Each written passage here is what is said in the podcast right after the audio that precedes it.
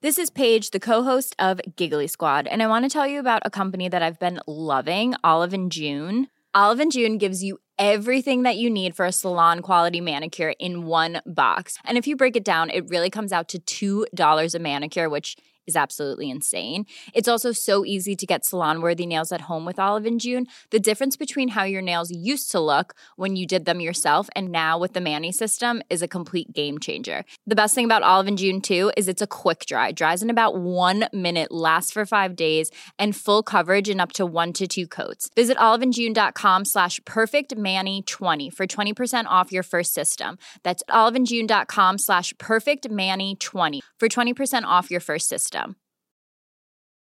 Hey, it's Paige DeSorbo from Giggly Squad. High quality fashion without the price tag. Say hello to Quince. I'm snagging high-end essentials like cozy cashmere sweaters, sleek leather jackets, fine jewelry, and so much more. With Quince being 50 to 80% less than similar brands.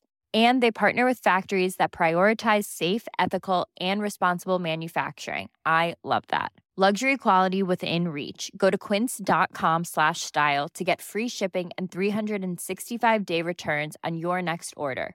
Quince.com slash style. Welcome to the Cultaholic Wrestling Podcast. If you like a lot of wrestling on your YouTube, join our cult. Hello, welcome to the Cultaholic Wrestling Podcast. You're listening to the dulcet tones of Matthew with the dog. A Stoffwaffle made. Thank you. Dankeschön, Stoffwaffle.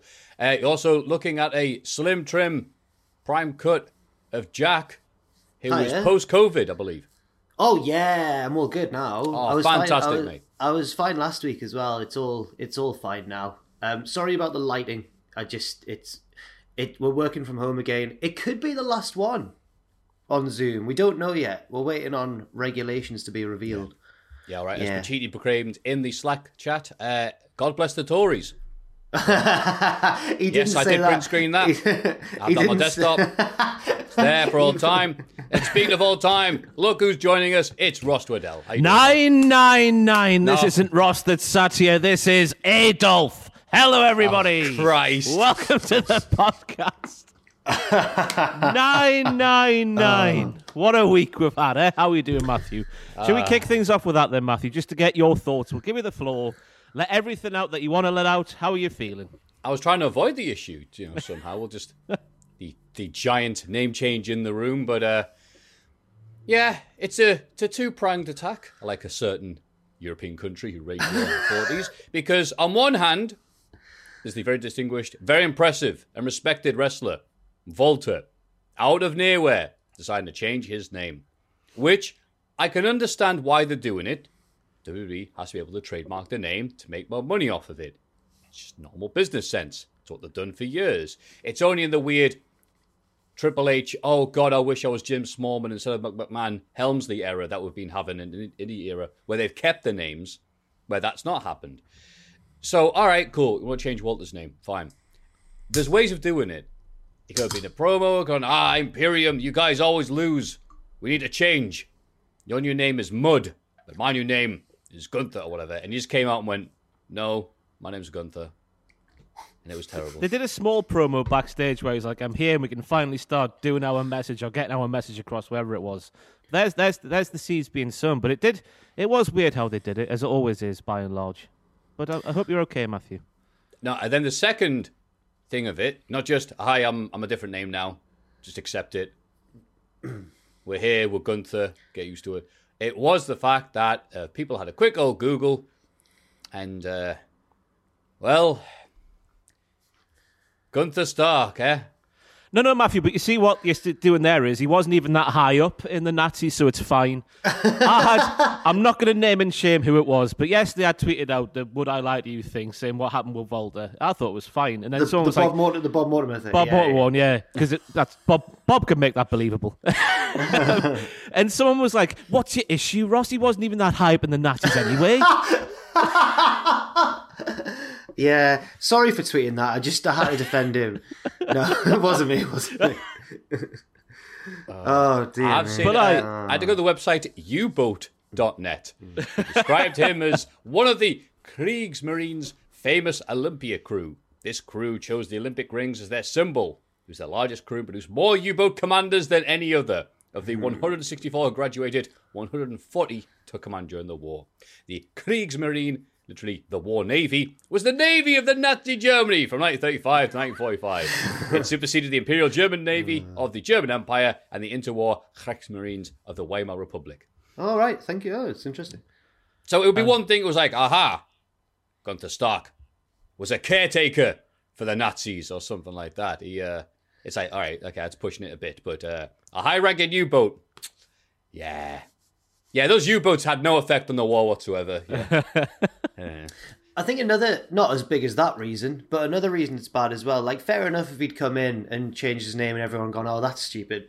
But he's been in part of WWE's canon for years now. In NXT UK, he was the champion for ages. And I know they don't pay much attention to it, but people do. Some people do.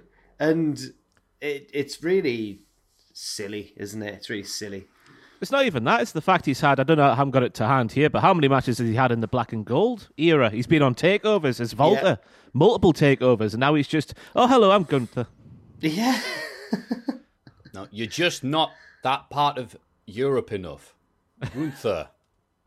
okay. Cheers.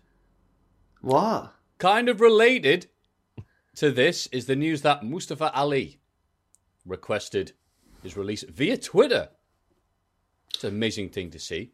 I don't think he did it via Twitter. I think that was just him Oh, announcing. pub- to the sorry, yeah, you know what? I said that wrong. Sorry. It publicly announced that he's announced his request. Yeah. For which is uh, astonishing turn of events. Um, that on Sunday. The request is release. Uh, a f- new report from Fightful Select indicates that Ali's absence was apparently preceded by an argument with Vince McMahon. In November, Ali posted a video of a proposed character vignette to his social media depicting himself as a faux political rally about a new America. Fightful's report notes that the character was initially accepted by WWE before those in power in WWE changed their mind. Who could it be? Who could it have been? Uh, the report goes on to say that in place of that angle, there was a pitch from McMahon for something Mustafa Ali would never have done. The pitch led to what's been termed a heated argument between McMahon and Ali, and Ali hasn't been seen since. So people have immediately put two and two together and thought, were they trying to were they trying to change him into being an evil foreign heel? Yeah, I I mean, yeah, probably. um, I think it's quite clever because he obviously wants to go now, and by putting it on Twitter, he's increased the chances of them having to release him, or if they don't, it kind of builds hype more for when he's eventually released. So I think it's a good, I think it's a a wise thing to do. Possibly, if if he's dead set on leaving and he thinks I don't mind burning this bridge, then I don't see why not. And they can't say no now, surely. They can't do it. Like, he's been there for so many years. And we've said it so many times on this channel, haven't we, that he's just proved himself on social media to be fantastic as a healer a babyface with these self made promos that he's done out in the streets and whatnot, and they've gone nowhere. There was, I think, two occasions he was on the, reportedly so, on the brink, brink of a big push. Once just before Kofi Mania took off, and then the other when Brock Lesnar got Money in the Bank. That was supposed to be him, and it just didn't happen. The retribution thing, again on Twitter, I had people say to me, "Oh, Ross, that was a, that was to showcase Mustafa Ali alongside T Bar and Mace." And retaliation, whatever the other people were called, that was a load of bollocks that no one was ever going to take seriously, were they? That wasn't good. That was a non-starter. So good for him for doing it. He's going to flourish wherever he goes, and hopefully just gets to. Cause he wants to promote this message, doesn't he? That the company didn't allow him to promote. So hopefully, wherever he ends up, they, he gets to do that. Yeah, Yeah, I'm just going to steal it from Twitter. Uh, it's a second organisation Ali's tried to change from the inside, but couldn't. Uh, 'cause he used a policeman. Oh, No, he wasn't in any U-boats. I point that out. No. but yeah, Mustafa Ali, fantastic at everything. I feel like we say this every few months, but wow, how did WWE mess that up? Yeah. Mm. Anyway. I know, I know. Racism. It's very sad. Uh, well, yeah, yes. possibly racism. Yes, we can exclusively reveal here on the podcast it was racism. It, it's another one of those ones that makes me annoyed because when you know when like Vince goes on the Steve Austin podcast or whatever, or you hear stories of like it's the ones who take a risk and stand up for themselves backstage who become the big stars, the Steve Austins and whatnot. It's not, is it? Like not anymore. It, you've got to do what they want and just hope that it's it's good, and there's a slim chance that it'll be good. Well, yeah, that maybe that used to days, be the thing. Yeah, go I was going to say when that happens these days, um, you just get the news reports of oh, so and so was difficult to work with. Yeah, I'm still yeah. still waiting for the Mustafa. Oh yeah, wait a minute, wait. He's oh, difficult oh, to work with. this? One Breaking news! Breaking news! Here we go. Uh, Ali hard to work with. Yeah. attitude problems. Uh, ooh. But like you say, like you say there, Bray Wyatt is the absolute perfect example because he was one of those stories of difficult to work with backstage, which just means had alternative creative ideas to what was being given to him. I assume. So yeah, you're totally right. It's it's very frustrating. I like how the news report was, oh, Bray Wyatt was really hard to work with. Oh, I always complain about the where's the storyline going, and then later on, oh yeah, the uh, Fiend had no storyline conclusion to it. That was the end. Yeah, yeah. Like, yeah, okay. And weird news, it was revealed Cody Rhodes, his contract has expired with AEW and he's currently a free agent, uh, which then somehow went, uh oh, wait a minute, let me check the calendar. It's January. Rumble season. Cody Rhodes is going to be in the Rumble. Wait, wait, wait, wait. What, what, what? And then looking at the uh, the updates here from the Melt, you know, on the Figure Four Online message board that almost everyone AEW was avoiding him, but the individual who told them the news uh, isn't sure if it's a publicity stunt or not. But they don't know for sure. Uh, quote: One would think it was a big story internally. They would know. That's the only person that would ever talk to me today. So apparently, according to Meltzer, someone told them the news, and everyone else saw it and went, "Okay." Uh, no one talks to anybody anymore. Yeah, nobody tells me nothing. It would, it would. Johnny Tight Lips. What's Cody Rhodes' contract status? I'd seen nothing. Um, yeah, it wouldn't make any sense whatsoever for Cody Rhodes suddenly, of all times now. Nevertheless, the fact that he is the um, current AEW TNT champion to Oh, suddenly is he? leave for Rumble. It's a bit of no, a no, no, no, no. Michaels- Sammy's the interim. He won it when he was away, just It's like a bit of UFC a Michaels razor. So yeah, yeah. yeah. It's not. Okay, all right. It's not a Michaels razor. I mean, that's exactly where he went for on the, the Dynamite. We'll get to that. Yeah. Um, yeah, I don't think there's, is there any thoughts here, or is it just how crazy the story is? Is it work? That's that's what the story is, isn't Meltzer it? Is it a doesn't work or is it real? Like, because he didn't deny the role because when he appeared on Dynamite this week, he was like, "Yeah, what should we talk about, huh?" And then started looking at the crowd, and the crowd went, "Boo! Shut your mouth, you prick!" oh, so good. Um, that's what I just uh, that's it's very interesting, isn't it? It's an interesting time to be a professional wrestling fan. That the the slight, teeny tiny possibilities there that Cody could be there the Rumble with his TNT title, fighting for America and fighting for all of our rights to live as normal human beings. Meltzer got a bit sassy as well because he said that people speculating that Cody could be in the Rumble is one of the dumbest things he's ever heard. Oh, and if he's saying that, I know, I know. With his you bloody know what? computer. The- Do you hear his computer? I was about to say, I was about to say. So Alvarez is going. Alvarez is going. So on Monday Night Raw, a uh, the Otis Academy. Boop, boop, boop, boop. You don't even know that- what a what's rematch that- is, What's that, Dave?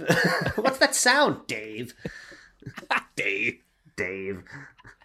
Oh, it's just uh, my computer uh, uh, re- restarting. Your computer's restarting. it sounds like a heart monitor. no, it's just uh, just like sound cards. So that's why it goes beep beep beep beep. like a fleet of rubbish trucks just coming towards you. Heart monitor it was clap. Thank you. Stop that on the head. Um, Well, nah, Cody's not. I should clarify. uh, Cody's not at the Rumble. No, no, no. No, no, he's not at the Rumble. No. no, but we may publish a few articles to say he might be. Oh, 'Cause yeah, everybody else speculate. is. You've got to Catch it in. Yeah. That's the interesting part of being a wrestling fan. What might happen? What might, what might not happen? If the source is there Yeah. saying it, why not report it, Matthew? Exactly. Tell you what, we did this a few Doug- years ago, didn't we, with Kenny Omega? Is it 2018, 2019? I can't remember. with New Japan. when um when WWE just decided to announce all of the surprise women for the Royal Rumble, that robbed us of so much news, so much speculation. Do you think they were saying that just to prove that they did have 30 women for the Rumble? I think I think they panicked and realized, oh, we don't. We need to get these in now. Lock them in. Uh, more Vince news. Scott Holly reveals Vince McMahon wanted WWE coaches to look younger. the former tag champ also divulged uh, next week. Hey, Vince wants the coaches looking younger. So I need you guys to start dyeing your beards and cutting your hair. That was the coaches. I literally lost sleep over it. A couple went and, you know, did it right away.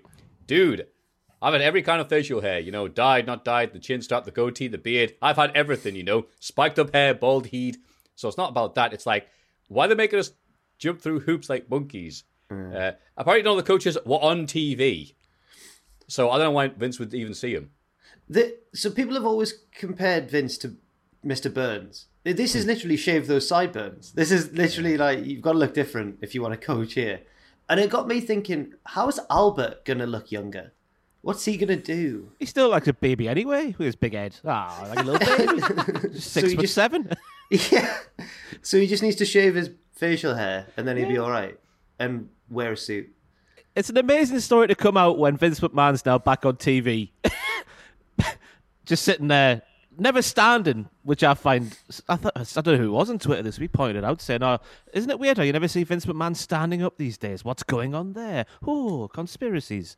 Uh, but he can he kind of sit there on TV looking, you know, he's got the the boot polish out and the hair the hairdo and whatnot, but he still looks like an old fella. So he can't be saying to other people, Do you think Vince Look in his mind? Do you think Vince in his mind looks like and when he started having these like WrestleMania matches with Hogan and Michaels and stuff, and he was really huge? Do you think he still thinks he looks like that in his mind? yeah." Yeah, okay. He probably does under his suit, to be fair to him. Just a bit, looks, a bit looks a bit old in the face, doesn't he? Probably looks like a 20 year old from the neck down. It's just it's just vac packed like a bunch of steak. So you take the shirt pumps out. Uh, also in weird news, every time I die, the band has called it a day due to a lot of internal struggle, which I'm not entirely sure about. It's nothing to do with wrestling, but that now means that the butcher is technically a full time wrestler. Okay. Um, that was a weird little note there. I saw I saw everyone tweeting about this. Oh, little Andy Pandy. Andrew, who works here at Cultaholic, he would be gutted. He kept sick because they come. Well, they- I don't know if it's still on the tour. I assume it's not. They were coming to doesn't like Newcastle. yeah, they were coming to Newcastle in 2022. It's like, oh, shall we go? Shall we go there? Us. I was like, I, I know one song by them. I couldn't tell you what the title is, but I've heard one song of theirs. What you wouldn't go and chant Royal Rumble like the AW Pro. Andrew's mentioned it, Sam, Luke, and I didn't realize how big a deal they were. I, I thought they were like a mid-level rock and roll act. They've been around for uh, youngsters, aren't they? They've been around for decades, oh. haven't they? Yeah. Jack, Jackson would go there and chant mid card, mid card. Where, Yeah. Where's Green Day? Come on. Seen that poster for that festival in Las Vegas? yeah. Is that all What? over one day? Oh, I don't know. I just saw the poster and saw I people just saw the posting yeah, I about it. just saw the poster. But my girlfriend was like, "That's all happening over one day," you know. I might just throw her What? under the bus there. I was like, "All those names? How, is You're there gonna have to- like a forty-eight hour day somewhere coming up?" They'll, they'll that'll be disappointed. There'll, there'll be some really short sets, or and you'll miss loads of there'll be loads of clashes on different stages. Apparently, though, it's being run by the people who ran Astro World. If you heard about that, which was a disaster, and like people died and stuff. Oh, that Astro. The Travis World. Scott, Right, the Travis right, Scott right, right, concert. right. Yeah, yeah, yeah. So apparently, it's the same people behind that. So might not be that. God, I hope it doesn't sound the poster from the people who bought you Astro World. no. Oof. Yeah. And uh, the last bit of news is uh, sad news now. To, yeah, already. Uh, Naked Attraction isn't getting a new series yes, because get they in. couldn't get Come enough on. people to Get do in. it. Oh, thank God. So if you hear my phone going Yes. off during this podcast, you know who it is. So I'm so relieved.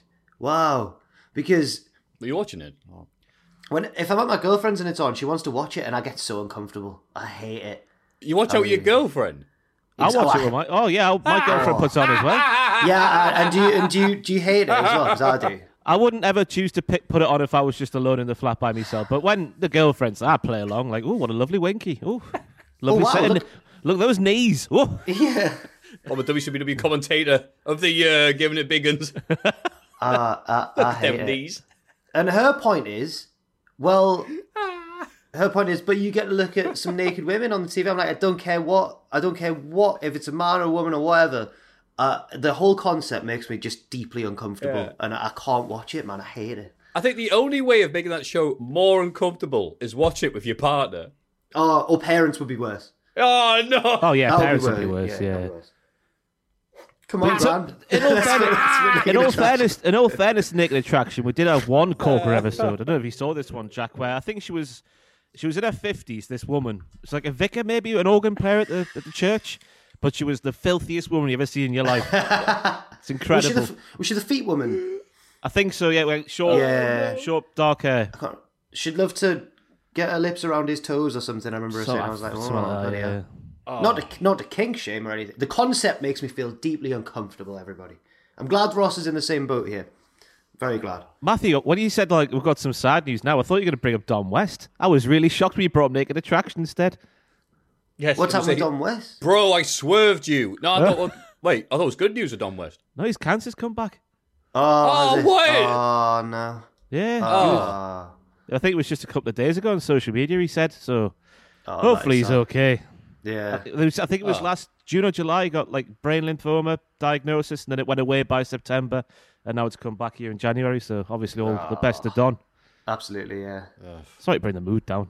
No, it's it, yeah, it's important news though, isn't it? Yeah. Well, uh, that was the news. Everybody get excited for the Cultaholic Hall of Fame! Now it's time for everyone's favourite segment, the Hall of Fame. And in condescending order from last week, uh, the noises of Windows 11. Very appropriate after that Meltzer spiel there. Uh, 20%. Nice third place win there. Double J's Double MA. 29%. Oof. Okay, fair enough then. But the clear winner with 52%, the AFCON Screwjob. A lot of people agree with you there, Jack. Well done, pal. Huge. I can't believe it. It's two weeks on a on the bounce for me, which is rare. So I'm very I'm very happy. I think there's more to this story coming. You know, I've been watching some goalkeeping displays from the African Cup of Nations this week, and they are not right. No, really. I forget Ooh. who I was watching the other day, but the ball was bouncing through, and the keeper sort of got stuck in the turf and grabbed it, but then dropped it. Didn't look right to me. Didn't look right. Interesting. Very interesting. But what is interesting is your pick this oh, week, it's Jack. me, of course. Yeah, that's right. You're the winner. Yes. Doesn't happen very often, so you go first. Well, initially, I was gonna go, f- but then we spent the whole first segment talking about him, and I was gonna pretend that like I'd never heard of Gunda before, and that he was this hot up and coming Oh, yeah. NXT star. Yeah. Do it again. Go on. No. Who, Um, who's this Gunther? Yeah, yeah. He's just this new. Oh, it doesn't matter. No, um. Didn't you see him in PWG, man? Yeah. Do all the flips. Yeah. Wait, he's it American Indie? Uh, of course I've heard of him. Wait a minute, hang on. Ignore me typing on cagematch.net in the background. Yeah.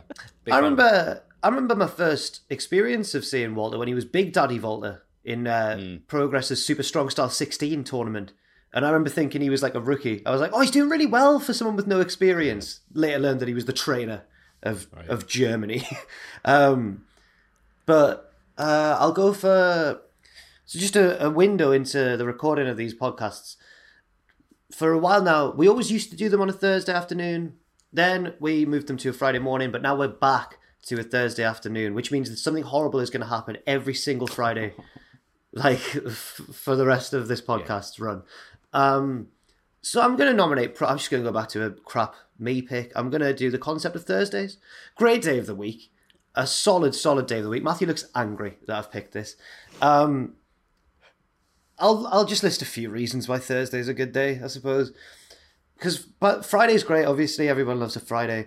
But when it's Thursday, it's almost that sense of like it's nearly Friday. One more day to go, and the feeling you get on a Thursday afternoon is almost like the feeling of a Friday afternoon. Also, I was born on a Thursday, um, so Thursday's child. to be honest, the, the talking about the Gunther thing at the start has really like ruined my pick. Um, Thursday child has far to go. That that's a bit insulting, but we'll take it. Um, what day were you guys born on? Go on. Thursday Child has far to go. They must have known your stories. Ah. Ah, boom. Oh, he's, he's absolutely done me. Yeah. Yeah. How was a Sunday, me? What's Sunday's child? Because I've forgotten what this rhyme You're the does. good. The, you're the one in the rhyme that's like Sunday's child is proper mint and class and all the stuff. It gets like four lines because it's the best one. Oh. Appropriate. Don't know. Though I said that word so weird there. Appropriate. Hmm. Matthew Appropriate. just find Matthew just find out what day he was born Oh, on. look what, what day it was. Do you this is exciting. This is exciting. Not off the top of my head, no. Oh. What was number one when you were born, Jack the Jobber? Ebeneezer Goode by the Shamen. It's Fitting Ebenezer again. Good. He's. I've never done either of these in my life. mine, was, mine was fitting as well because it was Rhythm Is a Dancer. That's And a I good have- one. Yeah. That's a good one. My girlfriend's was Mr. Blobby. oh, that was that was Christmas number one, so she's December. She's um December twenty seventh. It's really awkward. Oh, Really that's awkward a time. horrible birthday. Yeah, yeah, horrible. But it means that I get to get away from the family a bit early to see her on her birthday. Um, Matthew, have you found out what day Yes, you're born? on? I'm Tuesday's child. Will uh, supposed to be gracious, agreeable, refined, and polite in manner or behaviour. Tuesday's child. So get Tuesday's, stuffed. Tuesday's child is full of grace. That's right. And what was number one when you were born? Uh, it is taking forever. For some reason, my internet just dies whenever I'm streaming as well. So uh, I'm having a look on a dodgy website. Oh, it's uh, the Bee Gees. You win again, Okay. That's How does that as one well. go? I think. Or is it T'Pau? China in your hand. Can't read this bloody website. It's not very helpful. It What is are the these- China in your hand. What is that? Was that like a 50s rockabilly? T'Pau. no, sorry. Anyone heard of uh, T'Pau or China? No. I've heard of I've heard of, I've heard of The country T'Pau, but- China. Have you heard of Yeah. I've heard Right, of great. T'Pau, but I don't just as a punchline in 80s jokes. Really? Yeah, someone said one last night when we were doing a the streaming. They said, "Oh, Batman hit someone over the head with a vase," and he goes to pow, and he goes, "Do you mean kapow?" He goes, "No, I've got China in my hand." Oh, hey. Thank you, Photoshop John, for that. I have no Anyway- idea who. Anyway, oh yeah, so what we're talking about? Yeah, sorry, I've gone on for long enough. Thursdays, the concept of Thursdays is my pick. It's been a good run. Um, and now I'll hand over the, the winnings to one of you. If he picks Walter, I swear to God. I know. No, I'm not. goes and picks Walter. Not gonna pick. I mean, that would be funny. We all do well variations of him. You get Big Daddy, you, Jetta's Gunther, and I get you know classic HP original Volta. Uh, no, that's a very good pick. Uh, Thursdays, I always look at and go, "Oh, it's bloody Thursday, isn't it?" It's a day that goes. Hang on, don't hate me. Uh, I'm not Wednesday. It could be worse. They go, yeah, it could be better. It could be Friday. So Yeah, that's fair enough. Fair enough summary. yeah. Uh, my pick. I was going to play an audio uh, video of it, but I realised that there's a bit of naughty words in it, and so I'll just summarise it. I've been watching Dart highlights, which is a good way of killing time when you've got nothing to do and you just want to watch a bunch of physical specimens, uh, throw stuff at a wall because God it looks good. Uh, and recently, a guy who keeps on going around, he's a guy. I think there's people in wrestling who are like this. I think Jericho's a good example of someone they be they get the normal cultural zeitgeist for a bit in a, in a meme, and they'll come around a few years ago, just come around for normal people. Uh, Ted Hankey, aka the Count, who used to be. He's what? He's Canadian, isn't he? Is he? I think he is. He looks so British. oh, is it? I didn't even know that. No, you don't speak. I speak. think he's Canadian. Ted Hankey. yeah. Oh, well, the you- one who looks like. that. Oh, the one who looks like a vampire. Yes. Yes, That so why had the, uh, that was the well, count, Actually, right? had Okay, the, right. yeah, yeah, yeah. Yeah. All the vampires come from Canada. Uh, Ted Hankey went viral because he's always playing it up. Because he used to be really, really, really good, and he stopped getting good, and he started like, "Oh, it's me, I'm a heel," basically. Um, the real life Cody Rhodes, and he went viral for a clip a few weeks ago, where it's really zoomed in. I guess because it's um, not English audio, they're not talking over or trying to drown him out. Or is what he's saying. He goes, "Who's in charge here? Me or the devil? I think it's me." And he says, "Come on, you," and he gets it, and he gets an all right score. He's like, "Yes, yes," and he acts like he's just won the BDO championship. And his next opponent throws one one dart, and gets the double wins. Wait, So it's, it's When's this? so good because, like, oh, I don't know when it was, but it was like forever ago. But the, wait. the He's actually went, saying. He's actually saying those things. "Who's in that you- charge?" Yeah, who's in charge here? In the in a you can hear him, yeah, because again, I don't know how you can hear him, but like you can hear the um, I can't remember the language, but it's not English, so they're not trying to drown him out. So I guess they might have the microphones a bit closer to them, so they can hear him. Then that's how the setup works sometimes, do with the foreign language thing. So you can hear him clear as day. Who's in charge here? No. Me or the devil? I reckon it's me. He's like, yes. And the other guy just throws it in, wins the match. this is so funny. But apparently Cambridge United did that as a celebration this week. Or last week, I forgot what date it was. Because I saw the clip going, because that orange uh, gear on there. And they're doing that. The lads are going, it was a charge here. Me or the devil? so it's like, know, because darts is awesome. Darts never is watch really it similar enough. to, it's really similar to wrestling in a way. It has become what like now that Sky like just supercharged it all those years ago, and it's like now widescreen, flashy graphics, you know, Feel Yeah. the power, you know, and all this, all the graphics coming up, the you know the beautiful women surrounding them, and all that. Oh, it's stunning, absolutely stunning. but then they get on stage and just go. Isn't it great? Yeah, But and I, I want to see it. Yeah, I'll watch the darts. The cra- it's the crowds that make it though. There's no, there's no Friday night out of the night at the darts. I haven't been lucky enough yet to get down on the floor for one of those long tables. That's where all the action happens. I've only been up the sides so far. At the Telly West, you know, a couple of times at the Telly West. But uh, they, they, oh, I love darts, me. Fantastic. I'd be too. I'd be too scared to. It's not that bad. Well, It's no no more more the daunting. darts. It's no more daunting than that bloody thing at Rise where all the smokers are. the terrace. At the terrace, that's the one. no, I think this is just perspective. To me, that's a friendly, welcoming environment, and the darts is my worst nightmare. People sort of stood there going, as you walk by. Terrifying. That's, that's just 'cause- that's just because that's because there's no wrestling fans at the darts. I suppose. I once saw um, it's the not it's the biggest fight I've ever seen in terms of number of people involved. Um, do you remember Gotham? R.I.P. Oh, here we go. Everyone's favorite crap place to hang out. the scummy rock club in town. Yeah. Well, one night um, I went to hang out with Anth of Cheese Pizza fame. Oh, yes. because he loves was D- he was DJing a night there, and I went up to chat to him. But at Gotham, the DJ booth was up a little flight of steps and then behind a rope. And I went to chat to him, and then the goth crowd in Gotham, and the darts the darts had been on, so the darts crowd came back from the arena. One of the first bars you get to is Gotham, so they all just piled into Gotham. Someone spilled someone's drink or whatever, and just a brawl. Like just put loads of pushing and punches were thrown. And I was stood up on this thing with Anth, just watching the chaos unfold. Wow. And he just stopped the music and just pulled the rope across us like that. And I was just, I was just watching, and I was like, I can't, can't believe this is actually happening. Then the bouncers piled in, but there was only like three of them at most. It was, it was really scary actually. So that's why I'm, that's part of why I'm scared of the darts as well. Oh, I don't know. I Yeah, that's don't know what know they're going to do. Yeah, Hey, up, this, lad's, this lad's got a black t shirt on. There's a Get goth. Oh, wow. I think the biggest fight I ever saw, but I don't. There's never been any multi man brawls. That's the only time I've ever seen a multi-man. I think A rumble. um, a- an actual rumble. Yeah. Starring free agent Cody Rhodes and maybe uh, Goen Price. Who knows? Uh-huh. Anyway, that's my pick. It is Ted Hankey. Ross, what have you got for us? I was on Twitter this week and I saw a thread by a man called Ash Preston. Who has list? Well, I'll just read out what the opening tweet of the thread says. It says, "The World Bodybuilding Federation, aka how Vince McMahon splooged fifteen million dollars on his muscle fetish and longing for acceptance."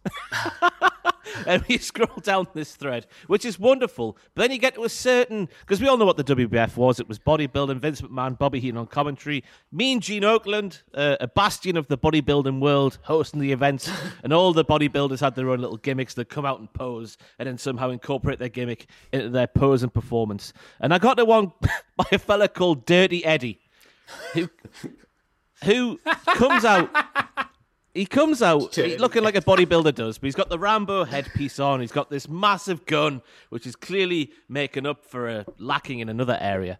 His winky because of the peds, um, because it makes them shrink and all that malarkey. And he just comes out and, and instead of doing all the posing and whatnot, he just whaps out his big gun and just starts shooting all these ninjas. And it, it's, it's one of those it's one of those things you need to see to believe. So Richard If you- Tubman, sorry, go on. I was going to say, if, can you show us this? But I'm guessing you're going to get him to put a put a Yes, clip we in there. can, because I've asked Richard Tubman to make a supercut of the highlights, which you'll see if you're watching YouTube right now. He just walked out on stage. But look at him.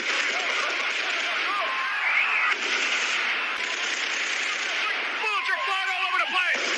Oh, I'm getting down. Oh, Uh-oh, he's in trouble now. Wait a minute. I'm mowing him down. This giant, oily muscle man. Do you know these ninjas just running towards a man with an enormous gun? My favourite bit, if Richard's included it, is the rubbish little kick. I will be furious if Richard Tubman has not included the HBK times a thousand super kick.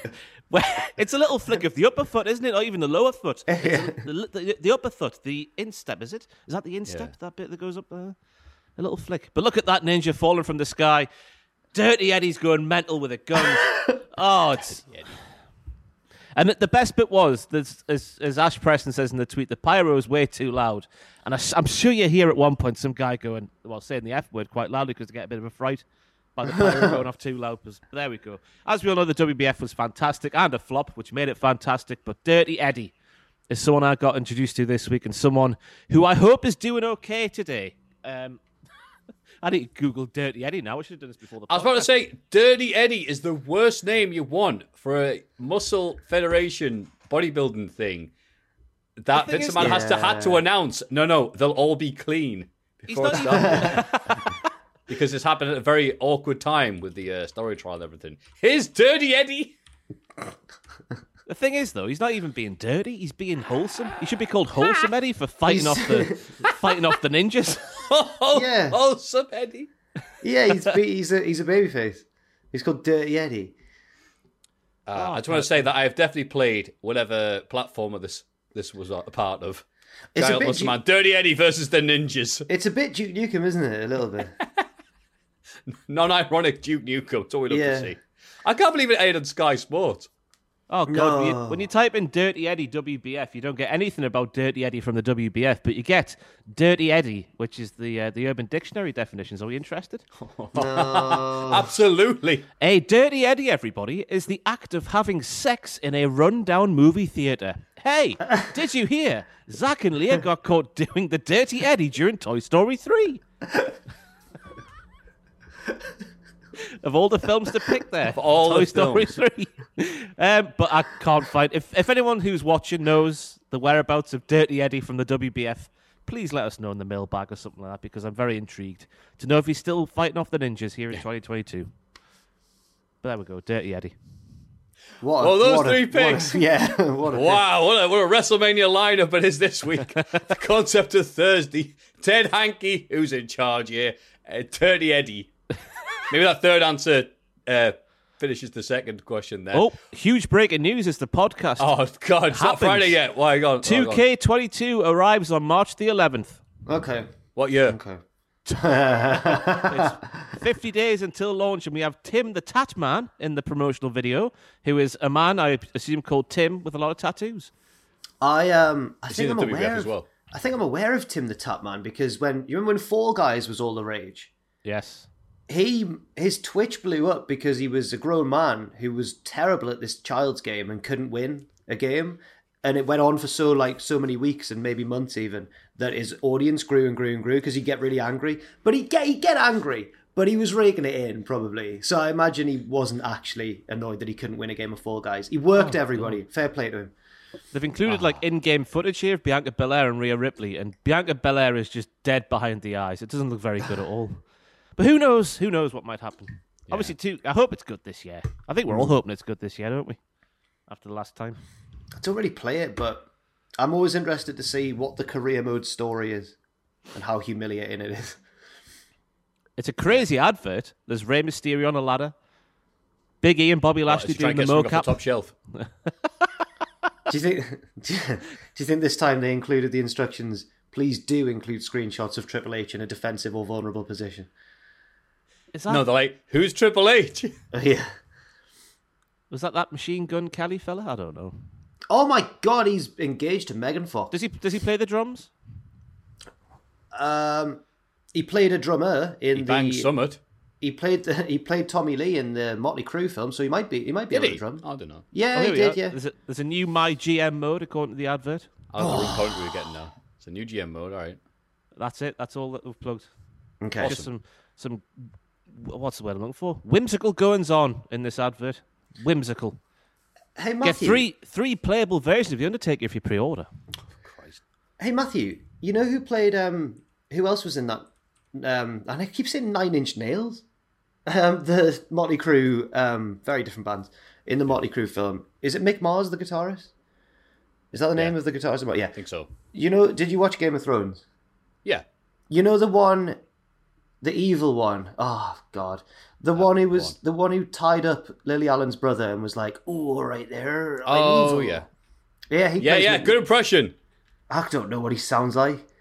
Um, he plays Mick Mars in that film as well. Anyway, just Does thought- he? What, Yeah. What film is this you're talking about? The Motley Crue The film? the dirt, I think it's called, or the filth. The dirt. Oh, they did a film of the dirt. Oh, another. Yeah. Um, the the book they did is legendary, but I didn't realize they did a film of it. Oh, yeah, okay. Machine Machine Gun Kelly plays Tommy Lee, and also rapped John Cena to the ring before anybody in England knew who he was, and now he's like the biggest person in the world. Yeah, now I know who he is. Right. Yeah, I remember when Kevin Owens bombed him off the stage. Is that the same fella or is that someone else? That's the one. yeah, That's that's, the him. one. Yeah, And he drinks blood now.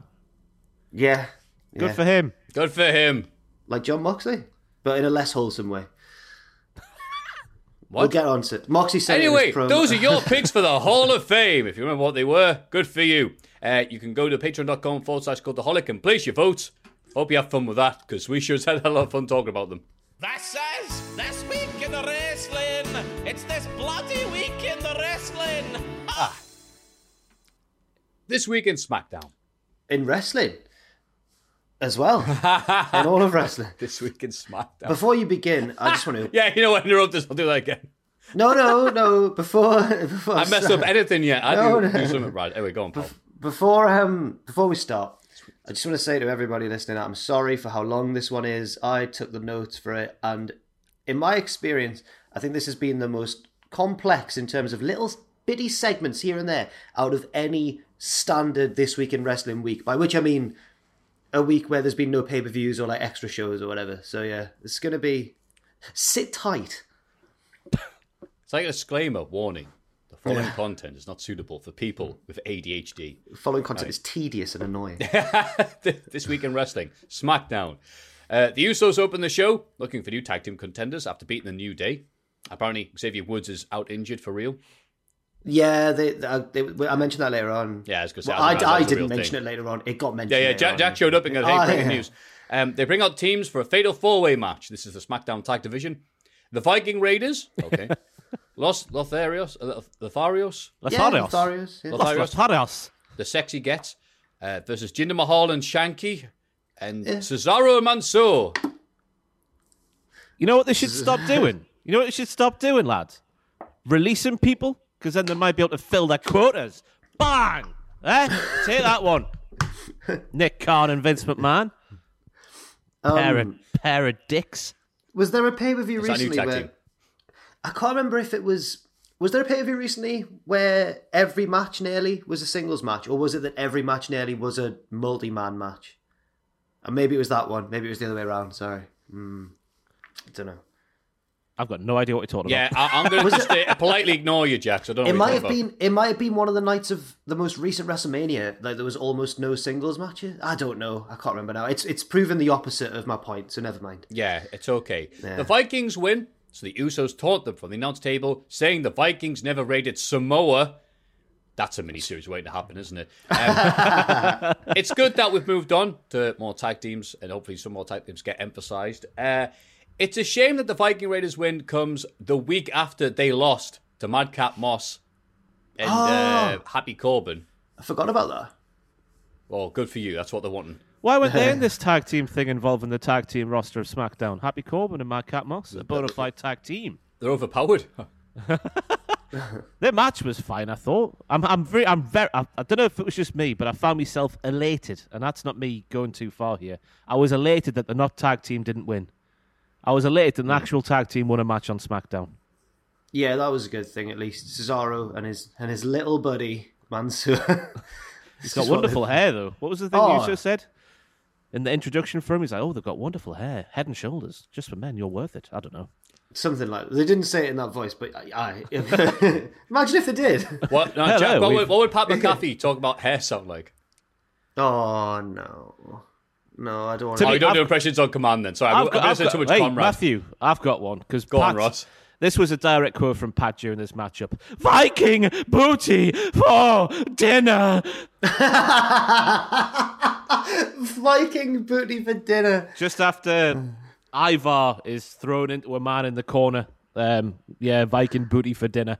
That's up there with I'm sorry, Mr. Bastard, but your sight may never return. After they finished eating the booty, uh, Naomi turns up to argue with Sonya Deville some more.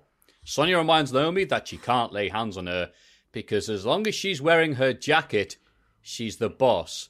Later, Sonya and Pearce are sweating in their office because the thermostat is broken. So Sonya takes her jacket off. Uh oh, here comes Naomi looking for a fight. This is like a really bad point and click solution. yeah, yeah, Oh yeah. no, they've got their jacket on. I can't get past.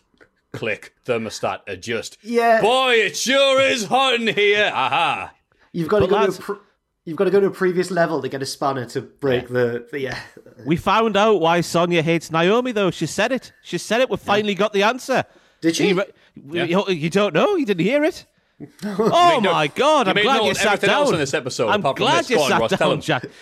Naomi is hated by Sonya Deville. Sonya hates Naomi because, and I quote, Naomi comes waltzing into her office with main character vibes, even though she is just an extra. That's, That's the not a- reason. It's not an answer. That's the reason. She's We mid. finally got there. She's a former SmackDown Women's Champion, two time I believe. Mid. How dare she? She's not mid. She's not mid.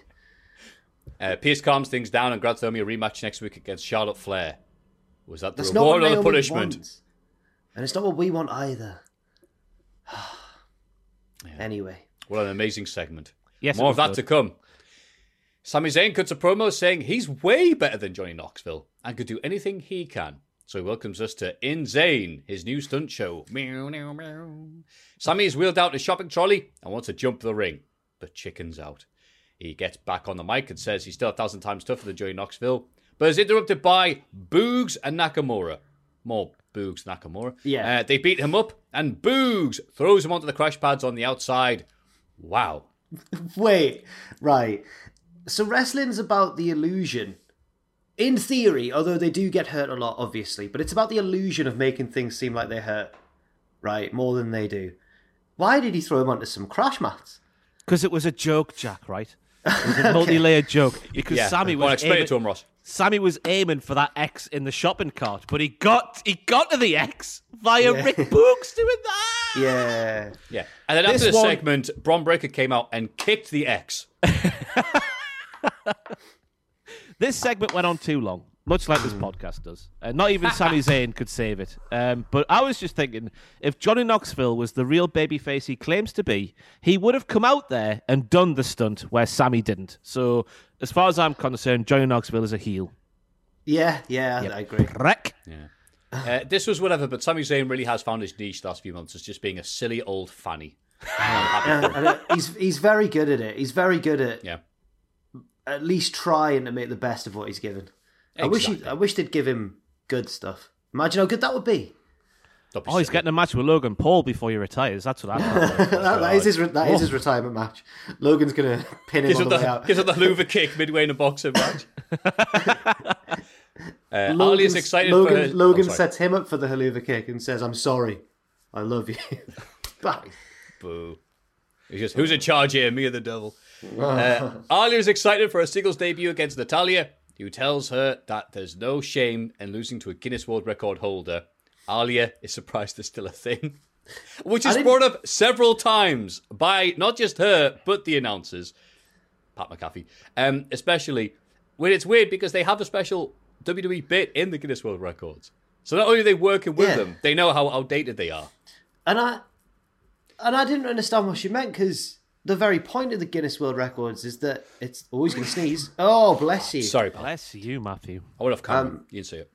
the the surely the point of the Guinness World Records is that some of them are insane. Well, not the central point, but like it lasts a long time. It's in history. I didn't understand Aliyah's point of view here. I've got to say. I can fully understand where she's coming from because the generations below ours are robbed of fantastic television of record breakers. It's not on the air anymore, is it? Which means, Natalya, I know you watch this podcast. It's time for you to bring the spirit of Linford Christie back alive in 2022. You need the theme from Record Breakers. If you want to be the rest, uh, beat the best. What was it? Oh my god! If you, want- if you want to be the Breakers. best, if you want to be the best, if you want to beat the rest, dedication's what you need. That's what you need, Natalya. Your theme to be. I had the big break theme in my head for some reason when I tried to It's think of only a record, so pull up a real good fight. Uh, uh, uh, uh. I'm gonna be record breaking time. Aliyah did say that all she wants is to just not vomit. Was that the this thing she's done? Because that, that was a record. She reference. did her debut six woman tag. Like, yay, she won, she won. It was like Sasha Banks. I was like, yeah, yeah. Did she actually? Only Ma- Yeah, only I can't believe noticed none of you guys Yeah. saw it. You're better at watching wrestling than me. I didn't, Hey, didn't- let's look at that thing at over there. Wow. No. And now she's bringing up. They never really focused on it, but now she brings up. Yeah, I vomited that one time. Anyway, uh, Guinness World Records. Yeah. Yeah. Aye. Natalya attacks Aliyah before the bell, beats her down, but Aliyah still wants to compete. She rolls up to Talia immediately and wins, and it's announced she set a new record for fastest victory in. WWE. Three point seven seconds was it something like that? Or three point one? I can't remember what it was. I don't know. I mean, Three- I remember 3.7 Spike Dudley beating Regal in three seconds as well. Is this the quickest win? Yeah. Yeah. All right, then we'll give it to her there. Yeah, She should have vomited after three seconds. she's not she's making her one like move. Stan from South Park whenever he says Wendy. When did this happen, Matthew? Because I need to go back. and check debut this. match, yeah. A debut match, right? The six woman tag, yeah. Yeah. And she's on the t- on the camera spewing. Yeah, on camera. Like, Does she like, roll- does- they're like does she roll yay, out?" great. Bleh." And then the, the others are like, hey, great victory. He's like, "Bleh." like, all right. And immediately cuts away to Sami Zayn backstage. Does Yeah, she not do a, a War Geordie pack and like scoot under the ring and start spewing No, his no, no. up? Right there on the on the ring. Yeah, in the ring on the TV. Spot. Ah, I never saw this. I missed this as well. Yeah. I love it. I love that I saw it. So people think I'm just winding people up. Oh, Matthew, you tricked. No, who's on TV? Millions. Well, sorry, hundreds of thousands of people saw it. All of them Smack- are podcasts to SmackDown. produce. I saw that on. Okay, I'm going back. I mentioned Twitter about 20 times this podcast already, but on Twitter I saw Alvarez was like, uh, Rampage did half a million or something, and then SmackDown did two point something million. So take that, AEW. Ha ha ha. Alvarez wouldn't say that. No, I, Yeah, that he's was on my, the- he's on the that page. was, Oh, that was my accoutrement. Is yeah. that an accoutrement? Accoutrement. I don't know what that is. Accoutrement. Accoutrement. He's from France. Lita is interviewed in the ring and says she wants to win the Royal Rumble and main event WrestleMania. Uh, they make a big deal of it. Uh, Jackson put these notes down that Michael Cole said, for the first time in 20 years, Lita's on SmackDown. Yeah. She was at the debut on Fox in 2019. Oh, was she? Oh, Yes. Lion Get. Um, Charlotte Flair interrupts and says she'll end Lita's dreams and send her back to retirement, just like she did to Trish Stratus. Lita asks how Charlotte's going to eliminate anybody with that giant head. Surely she'll just fall over. She's been watching the best of Chris Jericho. I was going to say Chris Jericho's on the creative team now, isn't he? Yeah, there you go. Fans chant giant head at her. The peg into scuffle and Lita hits the twist of fate. Um, and a lot of people got really wound up about how Charlotte sold this. I thought it was fine. What did you think? John? oh, yeah. So, um, it may have been Cultaholic's own Lewis. How? I, I can't remember. Someone said it was like a what did he call it? A something bump, like a not a lazy bump, but that was the insinuation, like a cowardly bump. But I'm not sure. I don't know. I no, don't she know should have spiked herself like Rob Van Dam. I don't understand the criticism of it. they- No, It was just a bit. Just because it's Charlotte Flair and people like to gang up on her. Yep. I yeah. think. I think that maybe as well the height difference. Like she's quite a bit taller than Lita, so she might have had to like. It might have been a bit awkward. I don't know. I didn't see anything majorly wrong with it. Maybe it was Lita who didn't put enough talk on her twist of fate, huh? Has anyone ever considered that? Hmm? When she when she snapped her head, yeah. normally, normally, like yeah. Um, Lita gave her a shoot twist. did we talk much last week about? I don't think we did about Charlotte entering the Rumble as champion, but like Becky's not doing that, and um, whoever the NXT women's cha- uh, Mandy Rose isn't doing that. oh, phew, good save. I'm I'm fully convinced that either after this segment, either Lita's winning and going to face Charlotte, or Charlotte's winning and picking Lita. I'm fully convinced of it now. They're definitely their odds have definitely shortened as a result of this segment. I think Charlotte has- winning's more likely, obviously, because you know I've I've seen Bayley's name banded about a bit, which I'd like to see. Asuka as well. That was a news video we did. Where earlier this is week. where is she? She's been cleared to return, and I hope they just save it for the Rumble and give us a surprise because that would be nice. That's a, it kind of makes the Rumble worth watching. The surprises. It's not the only thing, but uh, yeah, it's annoying that they've given all the, the women's competitors away already. Imagine if imagine if Mickie did it. Imagine. well, Cody Asuka- Rhodes. Cody Rhodes will win the women's Rumble. He's in the women's part. But yeah, uh, Asuka beating uh, Charlotte at the Rumble and then won the Ros- WrestleMania rematch, be- uh, going back all those WrestleManias when she ended the streak. Yeah, I'd be up for that. Yeah, I think definitely. so. Yeah. I'd be Something game for happened, Lita. but I'll be I'd be game for Lita as well. I mean, it, No, well, no, aye. no. Guest appearance, guest appearance, then out. No, Oh, Whoa. no. We like we like the the memory of Lita. I don't want to see these people get in the ring and be like, oh, I hope they're not going to be crap. I found Trish, it weird. Trish wasn't. There's a big yeah, difference Trish was good. Trish Still. and Lita. In fairness, Trish was good. It's weird that Trish started off worse than Lita, but now she's actually really good. yeah. Um, I found it weird that Lita's like not when she was a heel with Edge, but for most of her career, Lita's like been a force for good. She's been it, accept whoever they are. For I'm a punk rock chick in this world of like models and stuff, and I don't care. I'm gonna be myself. You've got a giant head though, mate. Look at your giant head. I don't think it fit her very well. Look at you, you darts player. You know, Yeah. she would have got them. Uh, also, Lita said, I didn't get a chance to compete in the Royal Rumble when I was an active competitor, so I hope to do so for the first time. She was in the 2018 Rumble. Yeah. Nah, she meant when she was a full time wrestler. She buggered up her words there a bit. And also, also, she, did, she didn't mean Charlotte's literally got a giant head. She meant that Charlotte's got a massive ego. That's where she was Oh coming from. yeah, of course. I've taken that. I've done a melter. I've done an absolute day. Wait, Meltzer. are you are you all right? Oh, it's been a busy week. I didn't even realize what you were saying then until right point. I should. At this point, he'd be like, if, I should be like, well, she doesn't even have a giant. It's not even that big. Maybe, maybe, maybe slightly bigger than average. The, uh, but the uh, comment didn't make any um, uh, uh, sense. Um, well, there weren't, there, weren't a, oh, sorry, my lunch is ready. well, Anyway, there, weren't, there weren't a million people there, Brian. Not exactly. God's sake. I'm so devastated with that. Oh. Sheamus wants revenge for Ridge Holland's broken nose. He takes on Ricochet and wins in an entertaining match because Yeah, Sheamus continues to be good. Yeah. I really, really like the finish for this matchup where Sheamus was like, "You can take your flips and all that bollocks. I'll just slap you in the face, you little bitch." That was great. A nice little TV match there. Yeah, we had that last Best uh, of the last Super year with these Juniors. two. But Aye, that's all you need. Take your five star classics and your flips and whatnot. Shove them. All I want's big men slapping all kinds of meat. It always reigns supreme. Yeah. Chicken supreme. like Dirty Eddie. Uh, Kofi Kingston reads a proclamation from King Woods. The King has fallen victim to a calf injury and will miss the Royal Rumble, but Kofi will compete instead. Then Happy Corbin and Madcap Moss interrupt, announce that Corbin will also be in the Rumble. This makes them as happy as when they injured Drew McIntyre. Kofi mocking laughs before taking the fight to Moss. They have a match. Kofi loses. Oh no. oh, don't they also call the sorry? They call them the Poo Day as well. I Poo think. day. Yeah, it's good. Oh, why didn't you put that down? yeah, it's good. You know this is full of poo. The Apprentice. Are you watching that yet? No. No, Ah, it's my one I think you're the only of the- person who still watches it. Oh, yeah. Have to. I don't want to be cancelled. Uh, me and mates meet up to watch it every time it's on because, like, I'm not like being holier than now. I'm like, oh, you watch that TV? Uh, yeah, but I'll watch this rubbish TV and I'll love it. But yeah, back to back weeks where the product that they had to make somehow, some way, one was for toothbrushes, one was for uh, a cruise. They end up using a very poo based color scheme. And the the toothbrush they made was supposed to be a wand, but it was just brown. Again, And uh, so Lord Sugar had to be like, Are you not just scat obsessed or what? How about next, next week? Less poo, all right? So, yeah, it was a poo day indeed for The Apprentice. I tell you what, though, along the way somewhere, the punchline has become the second most protected finisher in all of professional wrestling. oh, is that Madcap Moss's move? The punchline. Right. You've got the end of days at the top. No one's ever kicked out of that.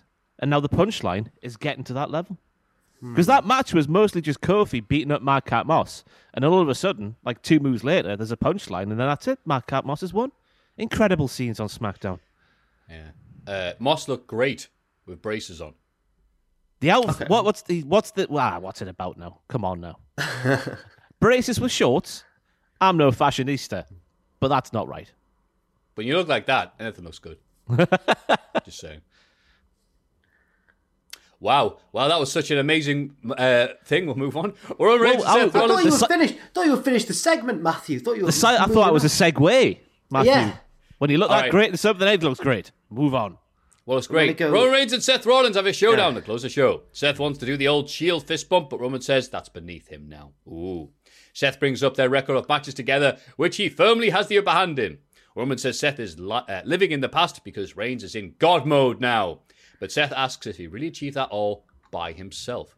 Seth says that he was climbing the ladder. Roman was on the bench in the Canadian Football League, CFL represent. Roman says Seth lacks the star power to be on his level, and if he was up to Roman, he wouldn't have even picked Seth from his own household.